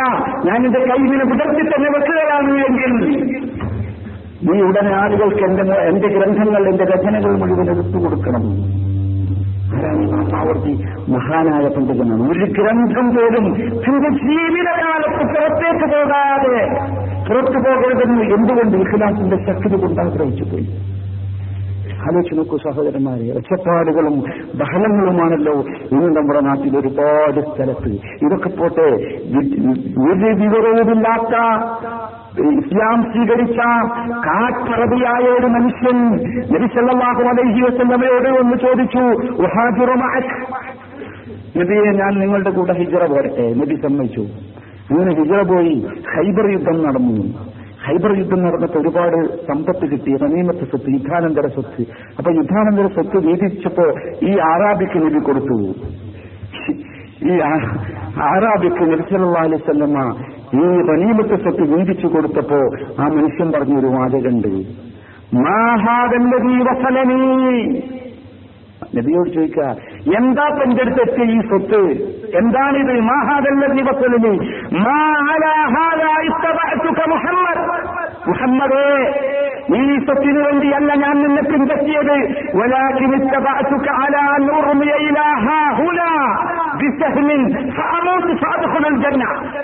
മുഹമ്മദെ ഞാൻ നിന്നെ പിൻപറ്റിയത് എന്റെ ഇവിടേക്ക് ഒരു അമ്പ് കൊണ്ടാരെങ്കിലും അമ്പയ്യുക എന്നിട്ട് ആ അമ്പ് മൂലം ഞാൻ യുദ്ധത്തിൽ ഷഹീദാവുക എന്നിട്ട് സ്വർഗത്തിൽ പ്രവേശിക്കുക അതിനാണ് മുഹമ്മദെ ഞാൻ നിന്റെ കൂടെ വന്നത് ഈ കാണുന്ന സ്വത്തിന് വേണ്ടിയല്ല ആരാ പറഞ്ഞത് ചിന്തിച്ചു നോക്കണം സഹോദരന്മാരെ. നമ്മൾ എവിടെയാണ്? നമ്മുടെ അവസ്ഥ എവിടെയാണ്? പക്ഷേ ഇത് കുറച്ച് പ്രയാസമാണ്. പണ്ഡിതന്മാരോട് ചോദിച്ചു ഒരു മനുഷ്യന്റെ മനസ്സിൽ ഏറ്റവും പ്രയാസമുള്ള കാര്യം എന്താണ് എന്ന് ചോദിച്ചു. എന്താ? കാല അൽ ഇഖ്ലാസ്. ഇതന്നെയാണ് പ്രയാസം. പ്രയാസമാണ്. പറഞ്ഞതൊക്കെ കഥയാണ് ചരിത്രമാണ്. കേൾക്കാൻ ഭയങ്കര രസമുണ്ട് വായിക്കാൻ ഭയങ്കര രസമുണ്ട്. പക്ഷേ ഇത് ജീവിതത്തിലെത്താൻ ഭയങ്കരമായ പ്രയാസമാണ്. ഇഖ്ലാസാണ് ഏറ്റവും പ്രയാസമുള്ള കാര്യം. ഇമാം സുഫിയാൻ സൗരി റഹ്മത്തുള്ളാഹി അലൈഹി മഹാനായ പണ്ഡിതരാണ് അദ്ദേഹം പറയുന്നു ഗ്രന്ഥം കഥ പറയാ എന്റെ എന്റെ മനസ്സിന്റെ നീയത്തോളം ഞാൻ ചികിത്സിച്ച ഒരു വിഷയവും ഉണ്ടായിട്ടില്ല. നീയത്തിന് ക്ലാസ് ഉണ്ടാക്കുക അതിനുവേണ്ടി ഞാൻ പ്രയാസപ്പെട്ടിടത്തോളം ഞാൻ പ്രയാസപ്പെട്ട ഒന്നും ഉണ്ടായിട്ടില്ല ഞാൻ ഒരു കാര്യം ചെയ്യാൻ ഉദ്ദേശിച്ചാൽ ഞാൻ എന്റെ നെസ്റ്റിനോട് കഠിനമായി യുദ്ധം ചെയ്തിരുന്നു. കാരണം നെസ്സിനാണ് പാകമാക്കണം മനസ്സിനെ പാകമാക്കണം. മനസ്സ് പലതും ഇങ്ങനെ ആഗ്രഹിക്കും ഓർക്കും പലതിനു വേണ്ടിയും മനസ്സ് വരും. പക്ഷേ ഇതായിരുന്നു കഥ. നാഫിന്റെ കഥ ഹദീസ് ഗ്രന്ഥങ്ങളിൽ കാണാം. അദ്ദേഹത്തോട് ആളുകൾ ചോദിക്കും അലാത്തൽ ജനാസ? നമ്മളൊക്കെ ഉണ്ടാവില്ല നമ്മുടെ നാട്ടിലൊക്കെ ആൾക്കാർ മരിച്ചാൽ നമ്മൾ അല്ല പോകല്ലേ ജനാസന്റെ ഒപ്പം പോണ്ടേ? പോകല്ലേ എന്ന് ചോദിക്കും. അല്ലേ? നമ്മൾ ഇറങ്ങി പുറപ്പെടും. നാഫിന്റെ കഥ ഹദീസ് ഗ്രന്ഥങ്ങളിൽ കാണാം. അദ്ദേഹം പറയും അൻ തഹത്ത അൻ എന്താ അങ്ങനെ പറഞ്ഞാൽ? ഹദീസ് വിശദീകരിക്കുന്ന പണ്ഡിതനോ പറയുന്നു നിനക്ക് ഞാൻ എന്റെ അച്ഛനോടും യുദ്ധം ചെയ്യട്ടെ. എന്നിട്ട് പോകാം. എന്താ അച്ഛനോട് യുദ്ധം? ഈ ജനാദയുടെ പിറകിൽ ഈ ജനാദയ്ക്ക് വേണ്ടി പോകുമ്പോൾ എന്റെ മനസ്സിൽ മറ്റെന്തെങ്കിലും ലക്ഷ്യമുണ്ടെങ്കിൽ ആ ലക്ഷ്യങ്ങളെ ഞാൻ മാറ്റിവെക്കട്ടെ. അത് മാറ്റിവെക്കാൻ വേണ്ടി ഞാൻ എന്റെ മനസ്സിനെ ബുദ്ധിമുട്ടിപ്പിക്കട്ടെ. മാറ്റിവെക്കാൻ വേണ്ടി മനസ്സിനെ പാഠമാക്കട്ടെ. അതുകൊണ്ട് പ്രിയപ്പെട്ട സഹോദരങ്ങളെ ഇത് പ്രയാസമുള്ള കളിയാണ്. പക്ഷേ പ്രയാസമുണ്ടെങ്കിലും പ്രയാസമുള്ളതാണെന്ന് അറിഞ്ഞുകൊണ്ട് തന്നെ നാം ഈ പ്രവർത്തനത്തിലേക്ക് വന്നെങ്കിൽ മാത്രമേ ഇഖ്ലാസിലേക്ക് നാം വന്നെങ്കിൽ മാത്രമേ നാം നമുക്ക് സ്ഫുടം ചെയ്ത മനസ്സ് റഹ്ലാനിലുണ്ടായ മനസ്സ് നമുക്ക് തിരിച്ചു കിട്ടുകയുള്ളൂ. ആ കാര്യം പ്രത്യേകമായി എല്ലാവരും ശ്രദ്ധിക്കണം. എന്നാൽ ചില കാര്യങ്ങൾ ചിലപ്പോൾ നാം പരസ്യപ്പെടുത്തേണ്ടി വരും. അത് ഇഖ്ലാസിൽ നിന്ന് പുറത്താണെന്നാരും കരുതരുത്. സുന്നത്തിൽ രഹസ്യമായി ചെയ്യാൻ പറഞ്ഞ കാര്യം രഹസ്യമായി തന്നെ ചെയ്യണം. സുന്നത്തിൽ പ്രകടമാക്കാൻ വേണ്ടി ആവശ്യപ്പെട്ട കാര്യങ്ങൾ പ്രകടമാക്കേണ്ടി വരും. ഹജ്ജ് ചെയ്യുമ്പോൾ പ്രകടമാവും പല കാര്യങ്ങളും. വരുമ്പോൾ പക്ഷേ അത് ഇഖ്ലാസിലുള്ള കുറവായാലും മനസ്സിലാക്കരുത്. സ്ഥാനങ്ങളുടെ ചരിത്രത്തിൽ കാണാം. ചില സന്ദർഭങ്ങളിൽ അവർ ചില പ്രവർത്തനങ്ങൾ പരസ്യമായി ചെയ്തിരുന്നു. എന്തിന്? ഇഖ്തിദ ഉണ്ടാകാൻ വേണ്ടി ആളുകൾ അവരെ പിൻപറ്റാൻ വേണ്ടി. യഥാർത്ഥ മാതൃക മനസ്സിലാക്കാൻ വേണ്ടി ഏതുപോലെ അവരിൽപ്പെട്ട ചില ആളുകൾ പറഞ്ഞ മരണാ മരണാസന്ന സമയത്ത് ചിലർ പറഞ്ഞ വർത്തമാനം ഞാൻ മരിക്കാൻ പോവുകയാണ് പക്ഷെ നിങ്ങളാരും കരയരുത്. നിങ്ങളാരും കരയരുത്. എന്നിട്ട് പറയാ കരയാതിരിക്കാൻ ഒരു കാരണമായി. അപ്പൊ ഒരു ഒരു കാരണം പറയുമ്പോൾ ആരും വിചാരിക്കരുത്. അവർ ചെയ്ത ഒരു പ്രവർത്തനം അവരെടുത്തു പറയുകയാണ് എന്നല്ല. മറിച്ച് ജനങ്ങൾക്ക് പഠിക്കാൻ വേണ്ടി. എന്താ കാരണം? മുസ്ലിമായ ശേഷം ഞാനിതുവരെ ഒരു തെറ്റും എന്റെ നാവ് കൊണ്ട് ഉച്ചരിച്ചിട്ടില്ല. അപ്പൊ അങ്ങനെ ഉച്ചരിക്കാത്ത ഒരാളാണ് ഞാനെന്ന് പറയാൻ വേണ്ടിയല്ല മറിച്ച് ആ ഒരു ഒരു ഒരു ഒരു ആ ഒരു കാര്യം എന്റെ മക്കൾ എന്റെ കൂടെ നിൽക്കുന്നവർ എന്റെ കുടുംബക്കാർ മനസ്സിലാകണം എന്നതുകൊണ്ടാണ്. അബൂബക്കറുബിന് അയ്യാഷ് അദ്ദേഹത്തിന് അദ്ദേഹം അദ്ദേഹത്തിന്റെ മകനോട് പറഞ്ഞത് അദ്ദേഹത്തിന്റെ ചരിത്രത്തിൽ കാണാം. യാ എന്റെ പൊന്നുമോനെ ഈ റൂമിൽ വെച്ച് നീ തെറ്റ് ചെയ്യരുതേ. എന്നിട്ട് ആ റൂമിനെ കുറിച്ച് അദ്ദേഹം പറഞ്ഞു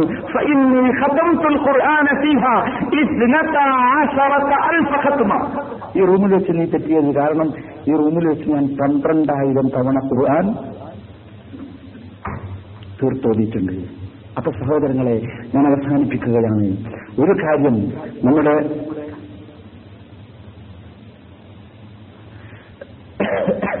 നമ്മുടെ ജീവിതത്തിൽ നമ്മൾ ശ്രദ്ധിക്കേണ്ട ഏറ്റവും പ്രധാനപ്പെട്ട ഒരു വിഷയം എന്നതിലേക്കാണ് ഞാൻ പറഞ്ഞത്. അപ്പോൾ മാത്രമേ നമ്മുടെ മനസ്സ് ശുദ്ധിയാവുകയുള്ളൂ വൃത്തിയാവുകയുള്ളൂ. അപ്പോ ഇതിന് ഈ പ്രകടിപ്പിക്കേണ്ട ചില വിഷയങ്ങൾ അത് ഇന്നിന്ന കാരണങ്ങളാൽ നമ്മത് ചെയ്യേണ്ടി വരും. അത് എല്ലാവരും പ്രത്യേകം ശ്രദ്ധിക്കണം. ആ രൂപത്തിലുള്ള ഒരു പ്രവർത്തനം നമ്മുടെ ഭാഗത്തു നിന്നുണ്ടാകണം അപ്പോൾ മാത്രമേ നമ്മുടെ ജീവിതം ഏഹ്, സമ്പന്നമാവുകയുള്ളൂ എന്ന കാര്യം നാം മറന്നു പോകരുത് ഇവിടെ നാം ഒരു കാര്യം കൂടി മനസ്സിലാക്കുക. ഈ ഇഖ്ലാസിന് ഇഖ്ലാസ് ചെയ്തുകൊണ്ട് ഇപ്പൊ അതിന് ബുദ്ധിമുട്ടാണെന്ന് നാം മനസ്സിലാക്കി. പക്ഷേ അതിന്റെ ഒരു ദറജ അതിന്റെ ഒരു പദവികൾ കൂടി നമ്മൾ മനസ്സിലാക്കി വെക്കേണ്ടതുണ്ട്. ഒന്നാമതായി നമുക്ക് ചെയ്യാൻ പറ്റുമെങ്കിൽ ഏറ്റവും ഉന്നതമായ ഒരു പദവി ഏതാന്ന് ചോദിച്ചാൽ പണ്ഡിതന്മാർ പറഞ്ഞു തന്നത് അതാണ് അതിന്റെ ഏറ്റവും ഉന്നതമായ പദവി. അള്ളാഹുവിനോട് മാത്രം ഒരു കാര്യം ചെയ്യുക വേറൊന്നും നമ്മുടെ വിഷയമാകരുത്. വേറൊന്നിലേക്കും നമ്മുടെ വിഷയമാകാതെ അള്ളാഹ്ക്ക് വേണ്ടി മാത്രം ഒരു കാര്യം ചെയ്യുക. അതാണ് ഏറ്റവും ഉന്നതമായ അവസ്ഥ ഏറ്റവും പ്രയാസമുള്ള അവസ്ഥയും. വേറെ ഒരു ചിന്തയും വരരുത് ആ കാര്യം ചെയ്യുമ്പോൾ എന്നർത്ഥം. രണ്ടാമത്തേത് അന്യാമലില്ലാഹി അള്ളാഹുവിന് വേണ്ടി ചെയ്യുക. അതോടൊപ്പം അള്ളാഹു അനുവദിച്ച ചില കാര്യങ്ങളും കൂടി അതിന്റെ പിന്നിലുണ്ടാവുക. ഉദാഹരണം പറഞ്ഞു റജുലുൻ ഒരാൾ അള്ളാഹുവിന് വേണ്ടി നോമ്പ് വെച്ചു നോമ്പ് നിൽക്കുമ്പോൾ അവൻ അള്ളാഹുവിന് വേണ്ടിയാണ് ഉറപ്പന് പക്ഷെ അവന്റെ മനസ്സിലൊരു ഒരു ലക്ഷ്യം കൂടി എന്തുണ്ട്? ആരോഗ്യം ശരിയാകാൻ വേണ്ടിയാണ് എന്നും കൂടി ഒരു ലക്ഷ്യമുണ്ട് അപ്പൊ അതെന്തല്ല? അനുവദനീയമായ ഒരു ഉദ്ദേശമാണ് കുഴപ്പമില്ല. അതല്ലെങ്കിൽ ഒരാൾ ഹജ്ജ് ചെയ്യാൻ പോയി. ഹജ്ജ് ചെയ്യുമ്പോൾ അയാളുടെ മനസ്സിൽ ഹജ്ജും കച്ചവടം കൂടി ഉണ്ട്. മനസ്സിലായില്ലേ? കുഴപ്പമില്ല. അല്ലെങ്കിൽ ഒരാൾ പള്ളിയിലേക്ക് നടന്നു പോകുന്നു. കസത റിയാള എക്സൈസുമായി പള്ളിക്ക് പോകലുമായി എന്നൊരാൾ കരുതി ഉദാഹരണം. അത് രണ്ടാമത്തെ അവസ്ഥയാണ്. കുഴപ്പമില്ല. വിരോധമുള്ള ഒരു സംഗതിയല്ല. പക്ഷേ പക്ഷേ ശ്രദ്ധിക്കേണ്ടത് ഇതുകൊണ്ട് അമൽ ബാത്തിലായി പോകില്ല പക്ഷേ അജുറ് കുറയും കൂലി കുറയും. ആദ്യത്തിന്റെ അത്ര കൂലി കിട്ടൂല. മനസ്സിലായില്ലേ? അപ്പൊ നമ്മൾ നോമ്പ് നോറ്റാൽ തന്നെ നമ്മുടെ ശരീരം എന്താവും? ശരിയായി കിട്ടും. അതിൽ പ്രശ്നമൊന്നുമില്ല. പക്ഷെ അത് നമ്മുടെ ഒരു നീയത്തായി മനസ്സിലുണ്ടാകാതിരുന്നാൽ നമ്മുടെ കൂലി എന്താവില്ല? കുറയൂല. അല്ലെങ്കിൽ അമിത ബാക്കിലാവില്ല പക്ഷേ കൂലി കുറഞ്ഞു പോകും. മൂന്നാമത്തേത് ഒരിക്കലും നമ്മൾ ചിന്തിക്കാൻ പാടില്ലാത്ത നെയ്യത്താകാൻ പാടില്ലാത്ത ഒരു കാര്യം നെയ്യത്തായി നേരത്തെ പറഞ്ഞത് അനുവദനീയമായ കാര്യം നിയത്താകണീന കുഴപ്പമില്ല. നേരെ മറിച്ച് നമ്മളൊരു നോമ്പ് വെക്കുന്നു. അതിന്റെ കൂടെ നമുക്ക് റിയാവോ സുമാറ്റോ അല്ലെങ്കിൽ ജനങ്ങൾ പ്രശംസിക്കണമെന്നോ ജനങ്ങൾ പറയണമെന്നോ ജനങ്ങൾ എന്നെ പുകഴ്ത്തണമെന്നോ ഒന്നും. ഒരു പ്രവർത്തനം ചെയ്യുന്നു ഒരു നല്ല പ്രവർത്തനം. ഒരു ഇസ്ലാമിക പ്രവർത്തനം ചെയ്യുന്നു. അത് ചെയ്യുമ്പോൾ എന്റെ മനസ്സിലുണ്ട് എന്നെ ആളുകൾ പുകഴ്ത്തണം എന്ന് വന്നാൽ അത് ഹറാമ. വരാൻ പാടില്ല. അങ്ങനെ ഒരു സംഗതി വരാൻ പാടില്ല. അത് പല നിലക്കും വരാം. ഒന്ന് ഒന്ന് ആ പ്രവർത്തനം തുടങ്ങുമ്പോൾ തന്നെ വരാം. അങ്ങനെ വന്നാൽ അത് തീരെ അബദ്ധമാണ് വരാൻ പാടില്ല. രണ്ടാമത്തേത് ആ പ്രവൃത്തി തുടങ്ങിയാൽ ഇങ്ങനെ വരാം. പ്രവൃത്തി തുടങ്ങുമ്പോൾ നല്ല നെയ്യത്തോടെ തുടങ്ങി പക്ഷെ പിന്നെ ഇങ്ങനെ വരിക. അപ്പോൾ വരുമ്പോൾ നമ്മൾ അതിനെ പ്രതിരോധിക്കണം. വരാതിരിക്കാൻ നമ്മളെ മനസ്സുകൊണ്ട് നാം ശക്തമായി ജിഹാദ് ചെയ്യണം. അതാണ് വേണ്ടത്. അവസാനമായി നാലാമതായി ഒരാളെ ഒരു പ്രവർത്തനം ചെയ്യുക. ദുനിയാവിന് വേണ്ടി മാത്രം ഒരു പ്രവർത്തനം. അതിനൊരിക്കലും കൂലി കിട്ടൂല. അപ്പൊ ഉദാഹരണമായി ദുനിയാവിന് വേണ്ടി മാത്രം ഒരു പ്രവർത്തനം. ഒരാൾ ഹജ്ജിന് പോവുക കച്ചവടത്തിന് വേണ്ടി മാത്രം.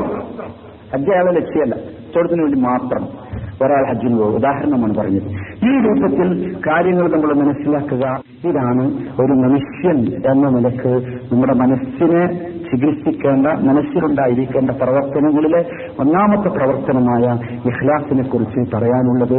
ഇത്രയും പറഞ്ഞ കാര്യങ്ങൾ അള്ളാഹു സുബാനുഭവത്തായാലയുടെ ഇഖ്ലാസ് പ്രീതി മാത്രം ലക്ഷ്യമാക്കി ആകാനുള്ളതായി അള്ളാഹു നമുക്ക് മാറ്റിത്തരുമാറാകട്ടെ ഞാൻ ചെയ്ത പ്രവർത്തനങ്ങളിൽ എവിടെയെങ്കിലും ഇഖ്ലാസ് നഷ്ടപ്പെടുന്ന രൂപമോ രുചിയോ ഉണ്ടായിട്ടുണ്ടെങ്കിൽ അർഹമുറാഹിമിനായ നാഥ ഞങ്ങൾക്കത് ഞങ്ങൾ ചെയ്ത മറ്റു പ്രവർത്തനങ്ങളെ കൊണ്ട് ഞങ്ങൾക്ക് നീ അത് പുറത്ത് മാപ്പാക്കി പെരുമാറാകണമേ അർഹമുറാഹിമിനായ നാഥ നിങ്ങൾ ചെയ്തു പോയ എല്ലാ ദോഷങ്ങളും തെറ്റുകളും പ്രത്യേകിച്ച് രഹസ്യമായി നിങ്ങൾ ചെയ്തു പോയ തെറ്റുകൾ നിങ്ങൾക്ക് നീ പുറത്ത് മാറ്റാക്കി തരണമേ തമ്പുരാനെ നാഥ ഒരിക്കലും അത്തരം തെറ്റിലേക്ക് തിരിച്ചു പോകാത്ത ശുദ്ധമായ നിഷ്കളങ്കമായ നിർമ്മലമായ മനസ്സിന്റെ ഉടമകളായി നിങ്ങളെ നീ മാറ്റി തീർക്കണമേ തമ്പുരാനെ അർഹമുറാഹിമിനായ നാഥ നിങ്ങളിലുള്ള രോഗികൾക്കും കടം കൊണ്ടും സാമ്പത്തികമായും ശാരീരികമായും പ്രയാസമനുഭവിക്കും എല്ലാവർക്കും നീ ആശ്വാസവും സമാധാനവും നൽകി അനുഗ്രഹിക്കണം തമ്പുരാനെ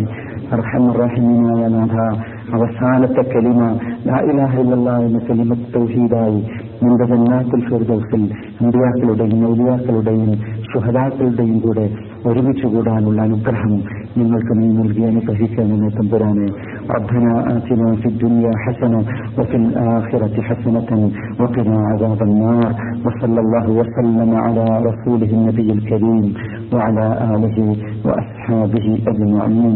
والسلام عليكم ورحمة الله وبركاته.